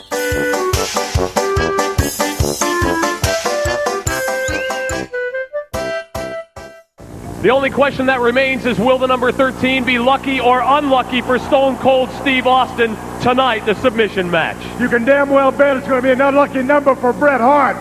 But let me just say this. A submission match is not my kind of match. Do I know a whole lot of wrestling holds? Hell no, I don't. But I'll beat the hell out of you till you do say I quit. You sit there every time you get on TV and say you've been screwed. Let me just tell you this, son. I ain't bringing a condom to the ring. I'm bringing a hell of a can of whoop ass. Stone Cold Steve Austin ready for his submission match. Right now we want to go to Doc Hendricks who's standing by. No! God, please, no! No! And now back to our vantage point, the Retro Wrestling Podcast. And welcome back, wrestling fans, to our Vantage Point, the Retro Wrestling Podcast, episode number 123. Thanks for being with us here. Before we get into one of the worst things I've ever watched, yeah same. honestly. same i'm not even joking No, it's really bad. Let's uh, shout out a few friends of the show, fellow podcasters grinding their way through the independent podcasting circuit. Let's start with the wrestling podcast about nothing, WPAN. Two guys that have worked in the business, Quinn. One of them is very retired as a referee. He's the most retired rep I know. Seriously. More retired than Earl Hebner. I Oh, think he much reps more retired. sometimes. yeah. His name is Mean Mike Crockett. He is the meanest of the mics, Quinn. The biggest of the daddies. That's right. And he hosts a show with a wrestler. That's right. It is one half of the Bouncers, the Brawler, Brian Malonis. Or the Wine City Whaler, as we call him As here. we call him, yes, and He'll he will always, always be, Wine City Whaler to us. That's right. But these guys host a great show. They take their perspective as people that have worked in the business, but also grew up as fans. They add all that together. They'll do an interview sometimes from somebody within the New England Mat Wars. It's a great time. Check out the Wrestling Podcast About Nothing, WPAN. And don't ever miss on Thursdays Greetings from Allentown, Quinn. It is critically acclaimed. I hear they're writing a script for a uh, uh, like a movie. Oh, he's getting a movie treatment. about like yeah, they're writing a treatment about the, the rise of Petey Winston Yes. in the podcast world. That's He's right. So revolutionary, So revolutionary. critically acclaimed. That's I, right. I don't even understand how. He's the best. Uh, it's Greetings from Allentown, GF Allentown, P.D. Winton, a one man show. He'll take an episode of old wrestling, and while he reviews that over the course of an hour and a half, you're going to get asides, anecdotes, stories, jokes, Ron Kittle, cat, cat medicine treatments. cat medicine treatments, sometimes a ride home from a wedding. You never know with GF Allentown. You never really know. So check it out on Thursdays. It's Greetings from Allentown. And also check out, if you like your retro wrestling fried, check out our friends south of the border. It is Booking the Territory with Mike Mills and his crew. They do two shows, Quinn. Oh, do two of they? them. Two shows, Wow. yes. Really? That's more than we do. We only do one show. Yeah, we do. We do what, a lot of Three things. shows actually. Technically. But, yeah. But check out Book of the Territory because what they do is they go south of that Mason and Dixon line and they talk about the NWA, this, the good stuff, the 605 time slot, you know, the Crockett era. Turner time. Turner time there. And they also do Smoky Mountain Wrestling. So they are the unprofessional wrestling podcast and they keep it real classy. It is Book in the Territory with Mike Mills. So our three friends of the show, we've got the wrestling podcast about nothing. GF Allentown and booking the territory. But Quinn, speaking of territories, we're heading into uncharted territories here. Yeah, it sure is also just a territory. Yeah. At this point. It's not anything special. Now, several episodes ago, in a different season, in a galaxy far, far away, Quinn and I reviewed the first episode proper of ECW Hardcore TV back when they were still Eastern. They weren't Extreme yet. Episode one. April of 93. Yep. Fledgling company, you know, Eastern Championship Wrestling based out of Philadelphia, grew out of the Tri State Wrestling Alliance, Joel Goodart, in the early 90s. But what happened to appear in our mailbox recently is an old rusty tape. Yep. Another tape. We always Another- have all these VHS tapes. All these old rusty tapes appear in our mailbox. This one was the ECW pilot from 1992. Now, yes, pilot. Pilot. Unbelievable that that even is a thing. so this young little upstart wrestling company here, headed by Todd Gordon, was attempting to find itself a television deal. And what they did is they had a pilot tape where they combined some matches that they had filmed and they shopped it around to different TV stations to try to get themselves on television. I don't know if this pilot successfully sold them for their eventual April show, but I wouldn't imagine so. This is something that I had never seen before. Mm-hmm. I was only recently, and I know you too, Quinn, made aware of its existence. I am going to tell you folks, and I know you agree, Quinn, this is one of the worst things.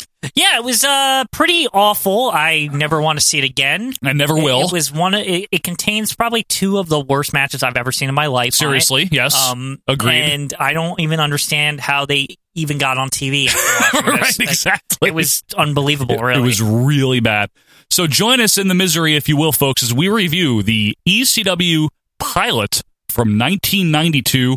What was interesting, Quinn, is we open with that same long way to the top ripoff song as there is in that first episode from 93. right. It's a shitty opening. Just it's it just the shows same- a bunch of old people in Yeah, it. And you know, Neidhart, You know. Morocco, Yeah. Belomo, just Nikolai, Nicholas. Yeah, Jimmy Snuka. Yeah, it, it, it's the same shitty opening, um, metal music and just junk. And Same I- thing. I don't. I- there's nothing really to say about it because I think we said all we needed to say about it the first time. So our opening blue screen graphic here. Now this blue screen thing. It's literally a blue let's screen. comment on this because this seems to be like very like this is a pilot, right? So we're just gonna like this is the people in this match and Correct. here's the match. Yeah, Like, there's no that's all- like host to there's no start the show. commercials or Nope. anything like that. No, no, no. Yeah. So the opening graphic here points out that the first match is the Iron Man Tommy Cairo versus Damian Stone. Who? What? uh, yay, I guess. I, I don't know. Like what- We know Cairo. Cairo sucks balls. he sucks anyway. Though. Yeah, and who's Damien Stone? Oh. I don't know. He's, he's a piece of shit, apparently. So we are live, quote unquote, from what looks to be, I don't know, a food court, a Sam Ash store. I'm not sure what it is. It looks like total shit, okay? Lots of Miller Light banners. it seems to me at first, this is before I see the rest where I see the food court Mm-hmm. portion, but it looks like a like commercial gym, right? But it was converted into a bar, which was then converted back to a 1990s Jack Lane just for tonight. Jackal Lane. It's there you horrible. go. It's a really bad venue. Yeah. So welcome to the jungle hits. Yes, that song that Yeah, was that. current in '92. And Damien wanders out from the pretzel stand or something, acting all assy. I like how people boo even though he's new and we know nothing about him. Maybe just because he looks like an asshole. Like, yeah, I don't know. And his, he's got Precious in his name or something. Yeah, Precious Damian Stone. Get it? I Because don't- Stone. There's Precious no reason Stone. to boo him. You don't even Well- know like if he's bad or not. He is using an outdated song. That's true. No, that Axel. I don't know who's doing their sound, but the music cuts off abruptly as the crowd or one guy in the crowd chants, New York sucks!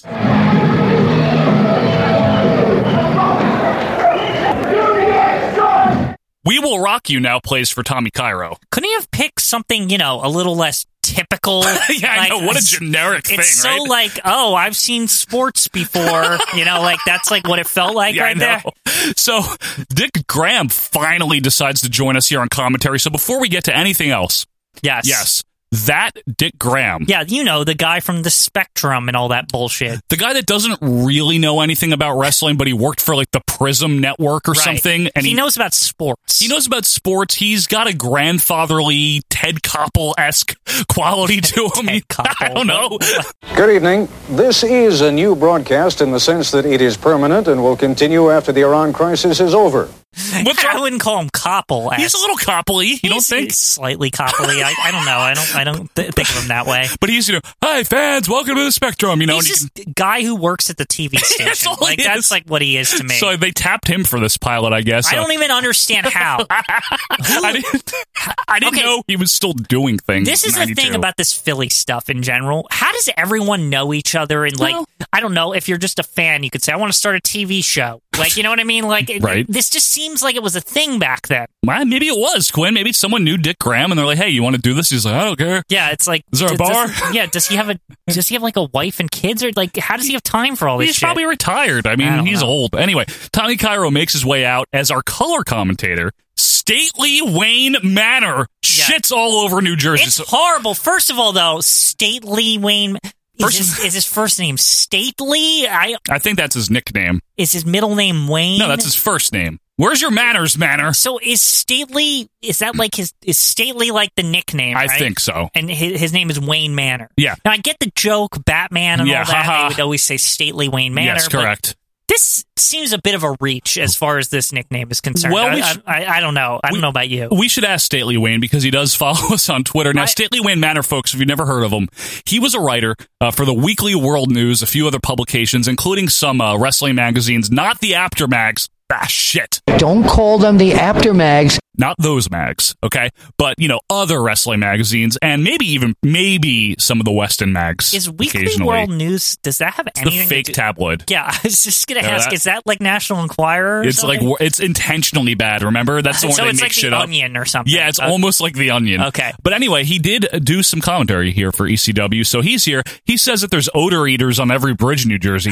He I mean he's right. Hey, listen, I'm He is already right. like I've seen like him on our Twitter, and I'm not even trying I to like be him. mean, but hey, you're shitting on Jersey. Hey man. And I know you did this years ago, but you you started it. you started it, pal. We're Jersey guys. That's right. and, you know, you you get what you deserve when you say stuff like that. and the metal ends does smell. It does. And so does the Linden Refinery. But it's we know our that. smell. It's our damn smell, Stately Wayne, Yeah. whatever your name is.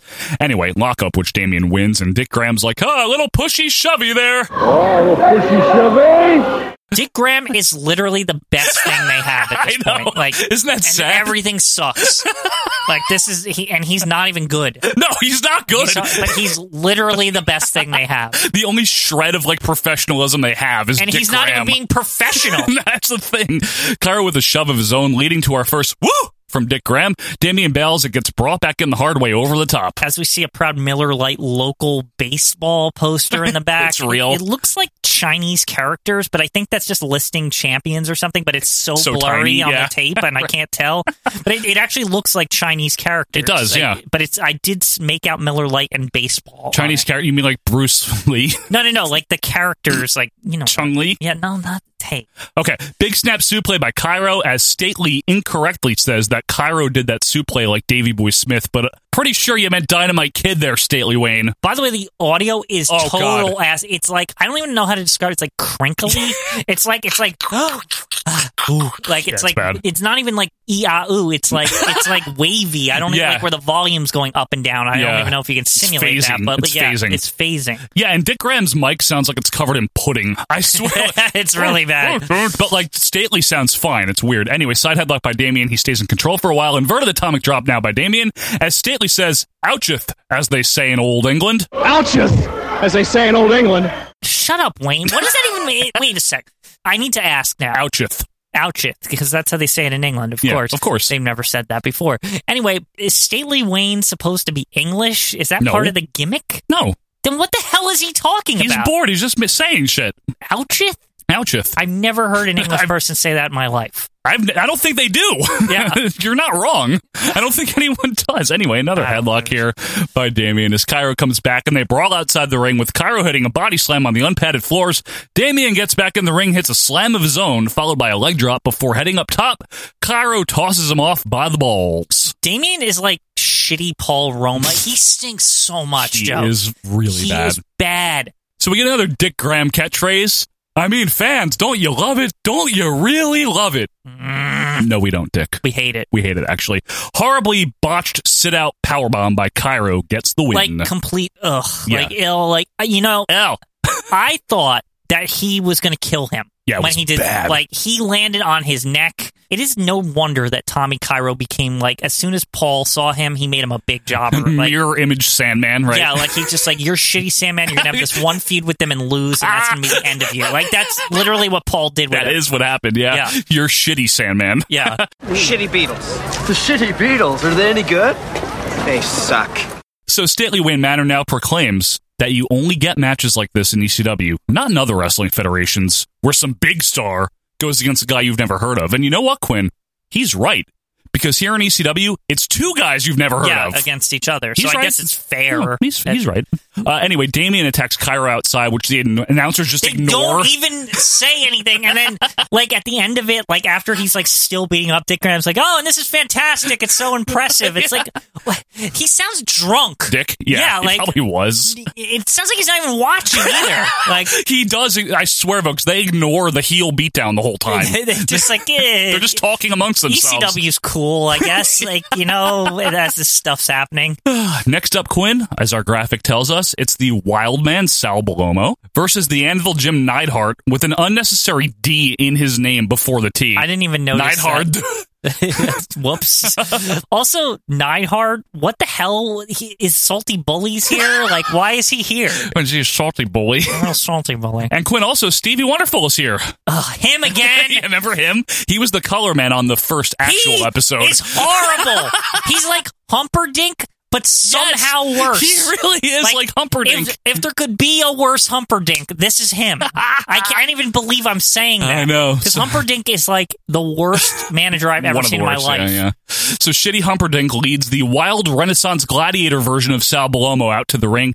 And I have to admit, Quinn, this is the best Sal Balomo ever so was. much better than 1982 Sal Balomo. He's Like, awesome. A lot better. Because at least he looks cool. He has charisma. He does. Yeah. He really does.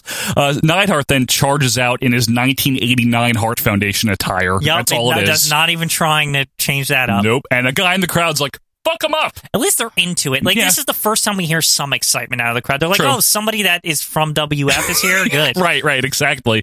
So Balomo stays out of the ring as Dick again wants to know if we love it. Uh, no, No, we, don't, Dick. Nobody loves it. No. I also like how Dick keeps calling the manager Stevie Wonder and complaining about everything the whole- whole time while also getting excited. Like, I don't even understand how he does that. The Stevie Wonder thing That's is funny. amazing because I remember when I first watched the last episode, Yeah. Mm-hmm. I thought his name was Stevie Wonder. So it's only natural that Dick would get confused as well. Yeah, because it's not like he gives a shit. Oh. Yeah. And he does complain about like everything, and he's also excited. It's just a Yeah. very Dick Graham. It's a Dick Graham showcase for you, if you will. You know, Yep. which It's I the don't- Dick Graham show. Yeah, this is the Dick Graham showing. Dick pics. Lock up.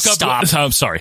Lock up an anvil with some biting Irish whip and forearm and Bologna bells all the way down to the bar with wonderful. I know I'm not kidding. Like they literally walk There's all the a way down bar. to the bar. That's real.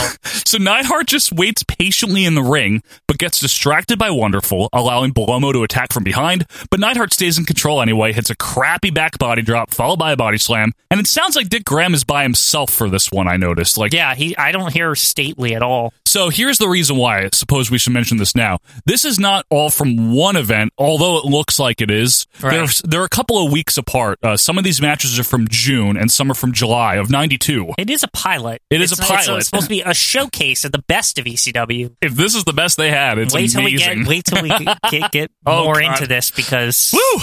As it's no Dick- wonder that they had trouble with TV deals their whole existence. Don't you just love it, Quinn? I Yeah. mean, don't you really love it? Yeah, thanks, Dick. Neidhart misses a corner charge, and I'm suddenly hoping Sal Baloma wins. I'm like rooting for Baloma. but- I, you know, I was the same way. It's Right? funny you say that because I was like, I don't give a shit about Jim Neidhart. He sucks. Like, I, Sal Palomo's like new and unique with his new look and stuff. It's like I kind of want him to win. no, but uh, Wonderful nails his own man by mistake, allowing Anvil to get the cheap win. Just awful, but at least it was short. And then Neidhart drags Wonderful into the ring with help from Don Morocco and kicks his ass. And then Anvil just beats down Wonderful for a while Yeah, and shows off his fat while he does it. Like, because he has the straps he down, has the right? straps down, and you could see his like gut like protruding out. It's so horrible. This is the showcase of the superstars right here. Right.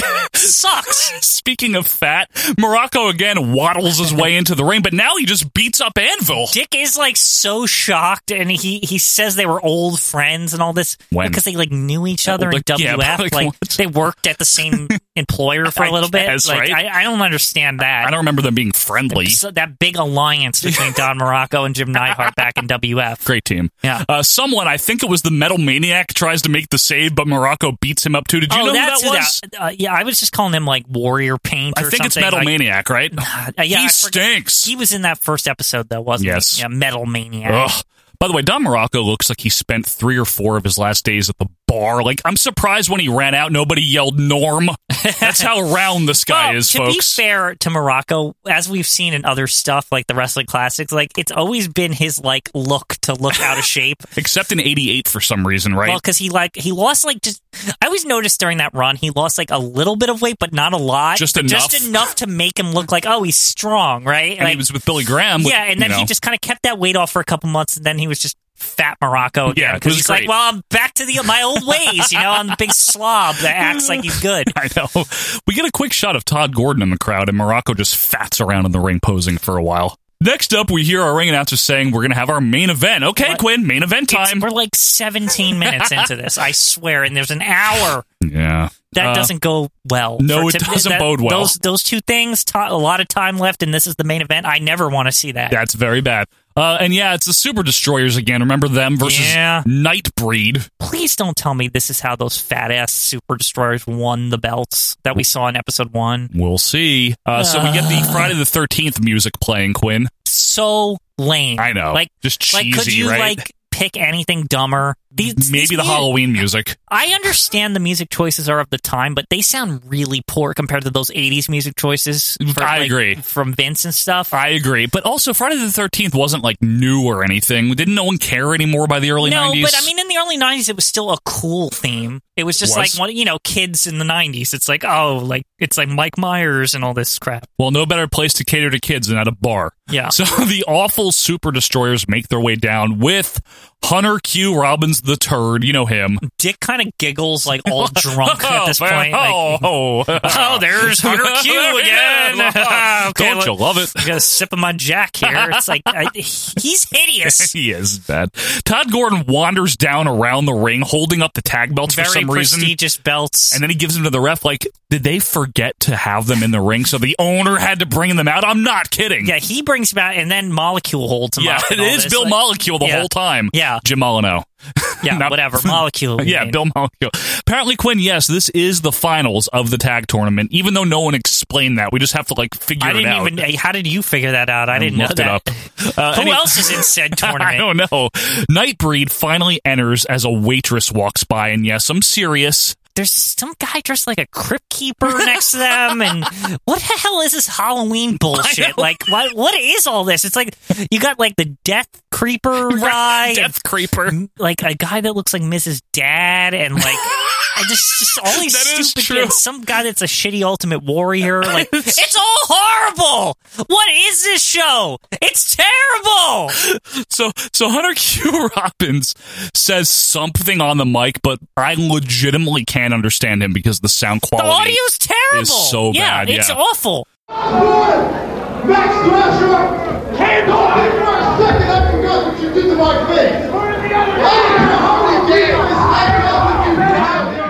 And I have no idea who Nightbreed are. I looked them up. Their names are Glenn Osborne. That's Mr. Miz, of course. And Mr. Miz, right? Yeah, that's what you said, right? A young Mr. Miz. Young Mr. Miz. That's when he wrestled. and Max Thrasher, who is not in the Headbangers. Neither of them became anything. They never were anything, and they're both very, very dirty, just for the record here. uh, Dick Graham is again solo, so this is from the same taping without Ah. Stately, as Thrasher and one of the Destroyers start, and they mainly just walk around for a while. Joe, this match is. I can't even. It's. This is the worst. One of the worst matches I've ever seen in my life, and I'm not, like, trying to overstate it. Uh, yeah, it's no, it's so bad. This it's so boring that I'm actually looking in the reflections of the large CRTs that are mounted behind the ring, trying Oh, to see what's back there. I was like, what is going on? I'm more concerned about the rest of this Right. mall or Right. whatever than I am what's going on in the ring. Dick Graham is even like, not too much action right now, which that might be his most poignant moment ever on commentary. Just saying that, It's like, a good description. it really is. Thrasher takes control with a crossbody and a snapmare before tagging out to Osborne, who gets immediately taken down with a forearm. I hate this. It's so bad. It's so slow Like, and- I don't even think Joe fully described the amount of nothing that was happening before that. Like, right, we'd have to like do five minutes of stalling to describe the stalling. Right, it was all like arm wringer and like Walking. I'm gonna like I'm gonna like hold your leg kind of and like sit for like like it's just so it's so bad, folks. bad. It's like they don't know what to do. I know, it's And, like, terrible. Ultimate Warrior version, but not That's Max Thrasher. not Mr. Miz, no, the other one. yeah, Max Thrasher. Max Thrasher. He's like literally sits on his ass like in a leg lock for like I want to say seven minutes. yeah, something like and, that. and they're like angling for this hot tag the whole time that just never seems to come. Yeah, I know. The other destroyer comes in, leading Dick to bitch at the ref for the interference. See, Gorilla taught him well all those shows down Yeah. in Philly. And as I type that, Dick says, "Come on, give him a break." Some old lady with a purse leaves in the background. This is just a piece of shit. Zero people care, by No the way. one Zero. cares. Like the crowd is dying. They're- Like they, yeah. this is killing the crowd. Well, it's literally just a large man in black swishy pants and a junky mask laying on some guy's leg the whole time. It is. There's nothing to get excited Real about. main event here. There's also an overhead ceiling fan spinning away above the ring. You notice that? Terrible. More so all it's all bad, folks. more legwork as I noticed that Dick Graham is actually facing the hard camera. I saw that too, but I didn't know if it was him It's because I him. didn't see his mouth moving with it. So I'm wondering if like he. it's so blurry. That's why. do you think they did the actual commentary in post? no, though? it's it's live. I Okay. could tell, but it's kind of how the commentators you see them in the Royal Rumble for SNES, where yeah, they're behind yeah. the where ring. you can like see their faces Yeah. for reasons. and Dick is just about as animated as that. Uh, the agonizingly boring legwork continues here as some random person says something into the mic. They're triple teaming now, which Dick That's acknowledges. not even. I told you. Triple teaming now. Was it just a fan that leaned over? Did like that he- even happen? Triple teaming? No. Uh, What is that? What is that idiot talking I about? don't know. There's more legwork, Quinn. The crowd is bored. I'm bored. Lots of knee work. Bury my shell at wounded knee. like it's awful. It's so bad. And you know what, Quinn? I realize it's actually the ring announcer talking. Like he's literally sitting next to Dick, and he just leans over. Yeah, because he's bored too. and he's saying shit, and we don't know if he knows he's being picked up on the mic or not. So anyway, an elderly couple hold hands and walk past the hard camera towards the bar. Why does this even exist? Why? Why? Why does it exist? This is the worst thing I've ever seen. Here's another great Dick Graham line. This is brutal. I mean, Why would you even show this to a television thing or whatever? Th- This is the big tryout. You're going to throw this match on? Right. There had to be matches on the undercard that were better than Had this. to be right. God, Osborne comes in. That's Mrs. Dad, uh, leading to an illegal switch by the destroyers. As I watch Dick Graham in the background take a long drink of a something that I'm sure had some type of hops or barley or yeast in it. Of course it did. The ring announcer just mutters more shit into the mic. Leg, leg, leg. Leg, leg, leg. This literally is one of the most boring matches I've ever seen in Folks, my life. They've been in a leg lock for at least 10 minutes. Yeah, no, literally. Yeah. Literally like 10 minutes of just leg work and stalling.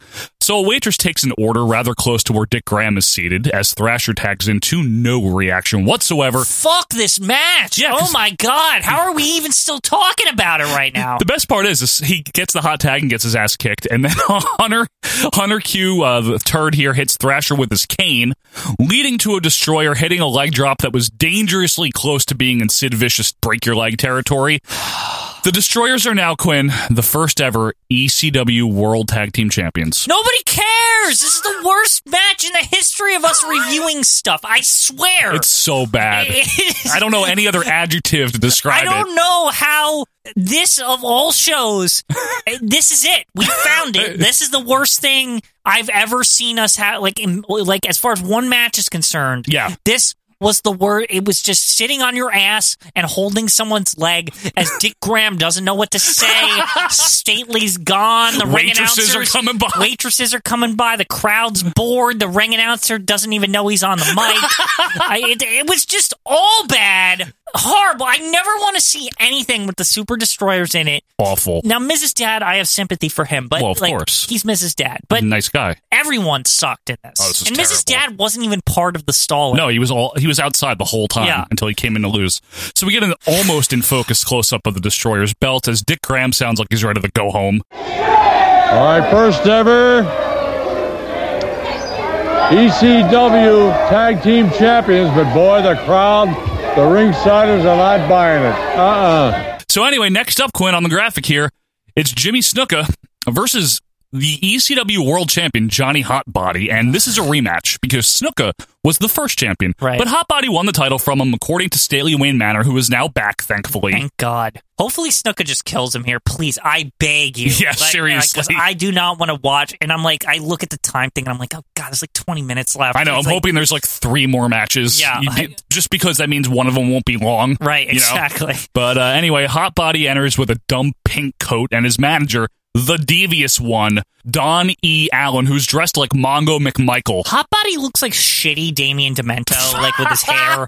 Like it's awful. Yeah, and his dumb coat, right? He looks like an idiot. Uh, Snooker's WWF music hits because, hey, why the hell not? It is a good theme. And clearly no fucks given about Yeah. copyright here. Like Right. this they're just trying to get on TV. True. Like they, yeah. nobody cares. This wasn't going to air. Yeah. Uh, Snooka walks out very slowly in his leopard print dress. yeah, a dress, by the way. He looks like utter shit. Oh, Horrible. Now I Really. will say he's not as in bad condition as like even like a year after no, this. but, he just looks bad. Yeah. He, does look terrible. He doesn't look good.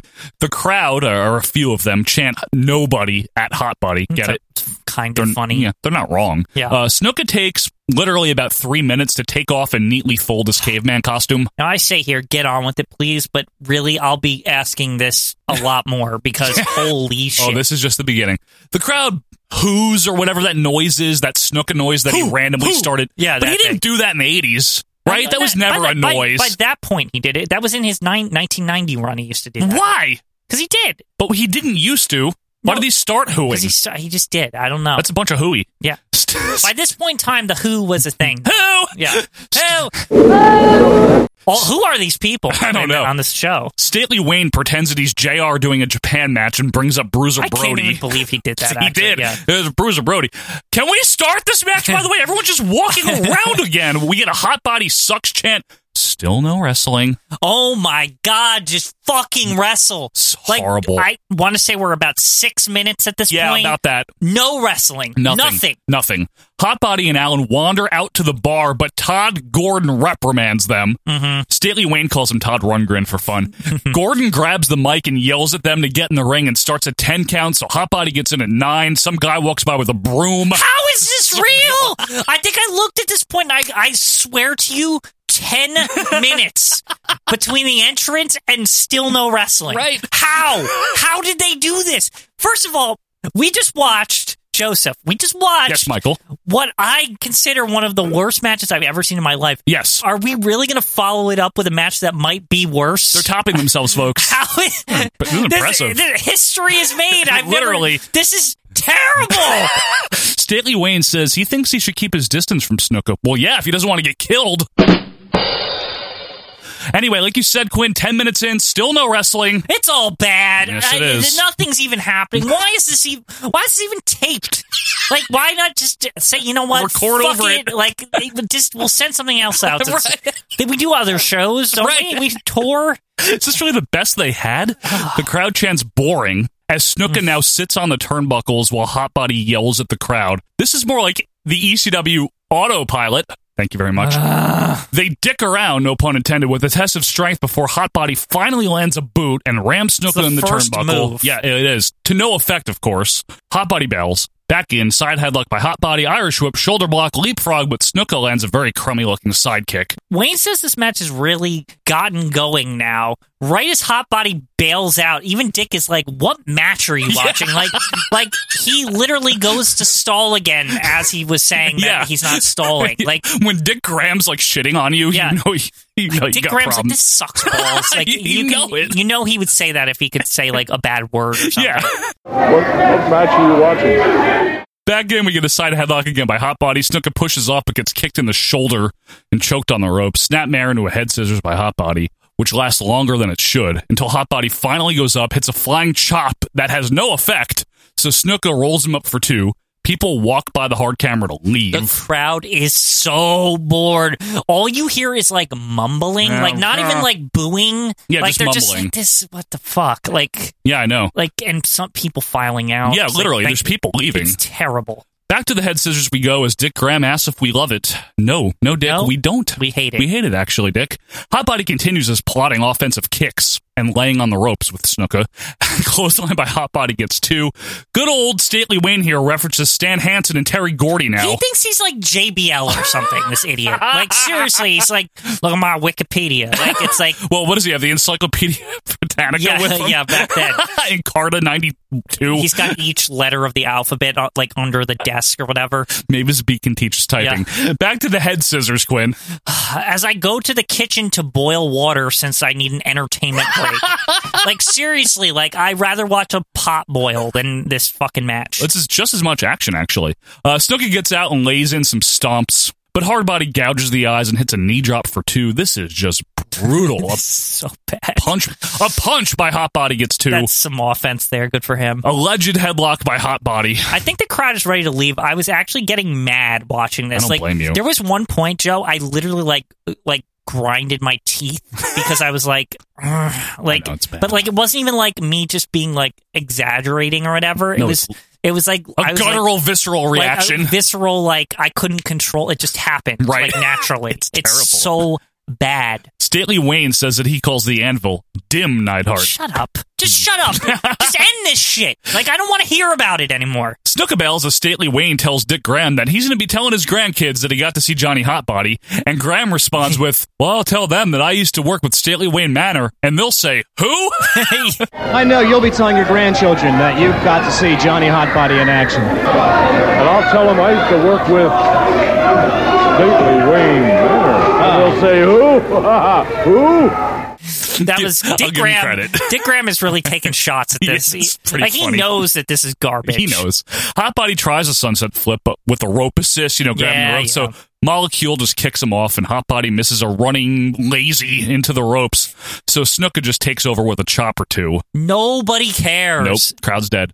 Allen hops up on the apron and gets headbutted by Snooka, and the crowd's noise has consistently been, like Quinn said, just a low mutter with maybe an occasional yell. That's about the most you get here. German suplex by Hotbody for a very close two count. Now I will say that is the only thing that happened in this match that was good. that one suplex. That was actually Yes. well executed by everyone involved. Yep. I'll give Snuka even credit. Yep. Like everyone was did their job there. The problem here, though, is that Snuka pretty much gets up, no sells it, hits two backbreakers, goes up top. And it takes forever to get up there, Oh, by yep, the way. Yep, he takes forever.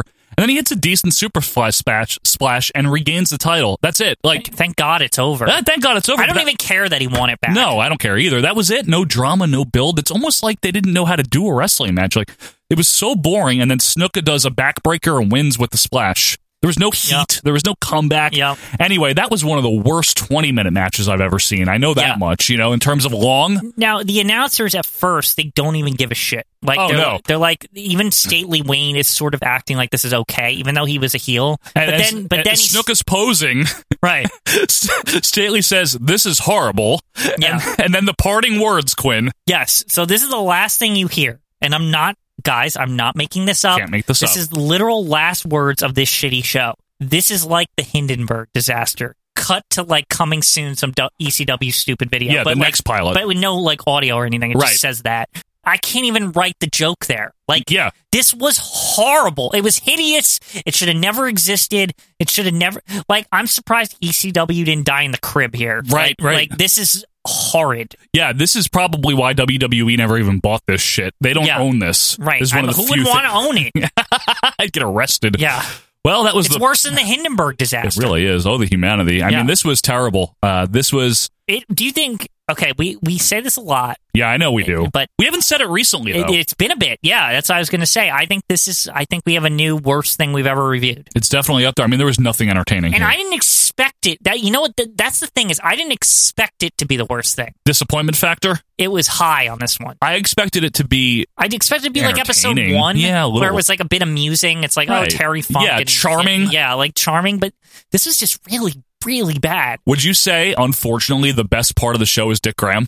I think so. but not for the like right reasons. Right, right, right. Like uh, f- more for because of the fact that he like gave up on it halfway yeah, through. that he's just pissed off and He was just bored. like, I don't want to be here anymore. half in the bag and 70 years old or whatever Yeah. he probably was by then. Yeah, I would agree with you. This was uh it's remarkable and a credit to ECW and it wasn't even Paul Heyman yet, so not going to even give him too much credit, but a credit to Todd Gordon and Eddie Gilbert when he came in and whoever else was involved in the roster and perseverance that ECW got on TV and obviously turned into the cult favorite that It turned everyone into like a revolutionary promotion because it ain't here here. Oh, this Like, is this is- awful. This is some of the worst of the indies Yep. I've ever seen in my life. Absolutely, totally agree with you, Quinn. And folks, we hope that this was some of the best that you've ever heard in terms of the retro wrestling. We, of course, will be back with you next week for episode number 124 to kick off April. But until that time, be sure to follow us on Twitter at OVP Podcast.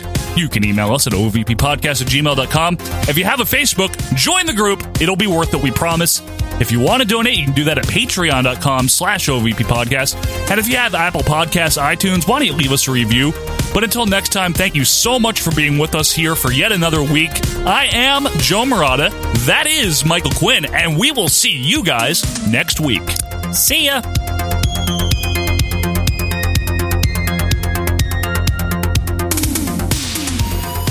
And we have a new ECW champion.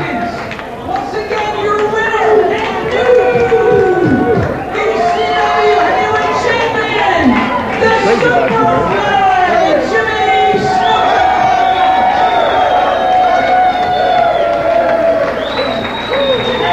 Listen to people cheering for Johnny Hotbody.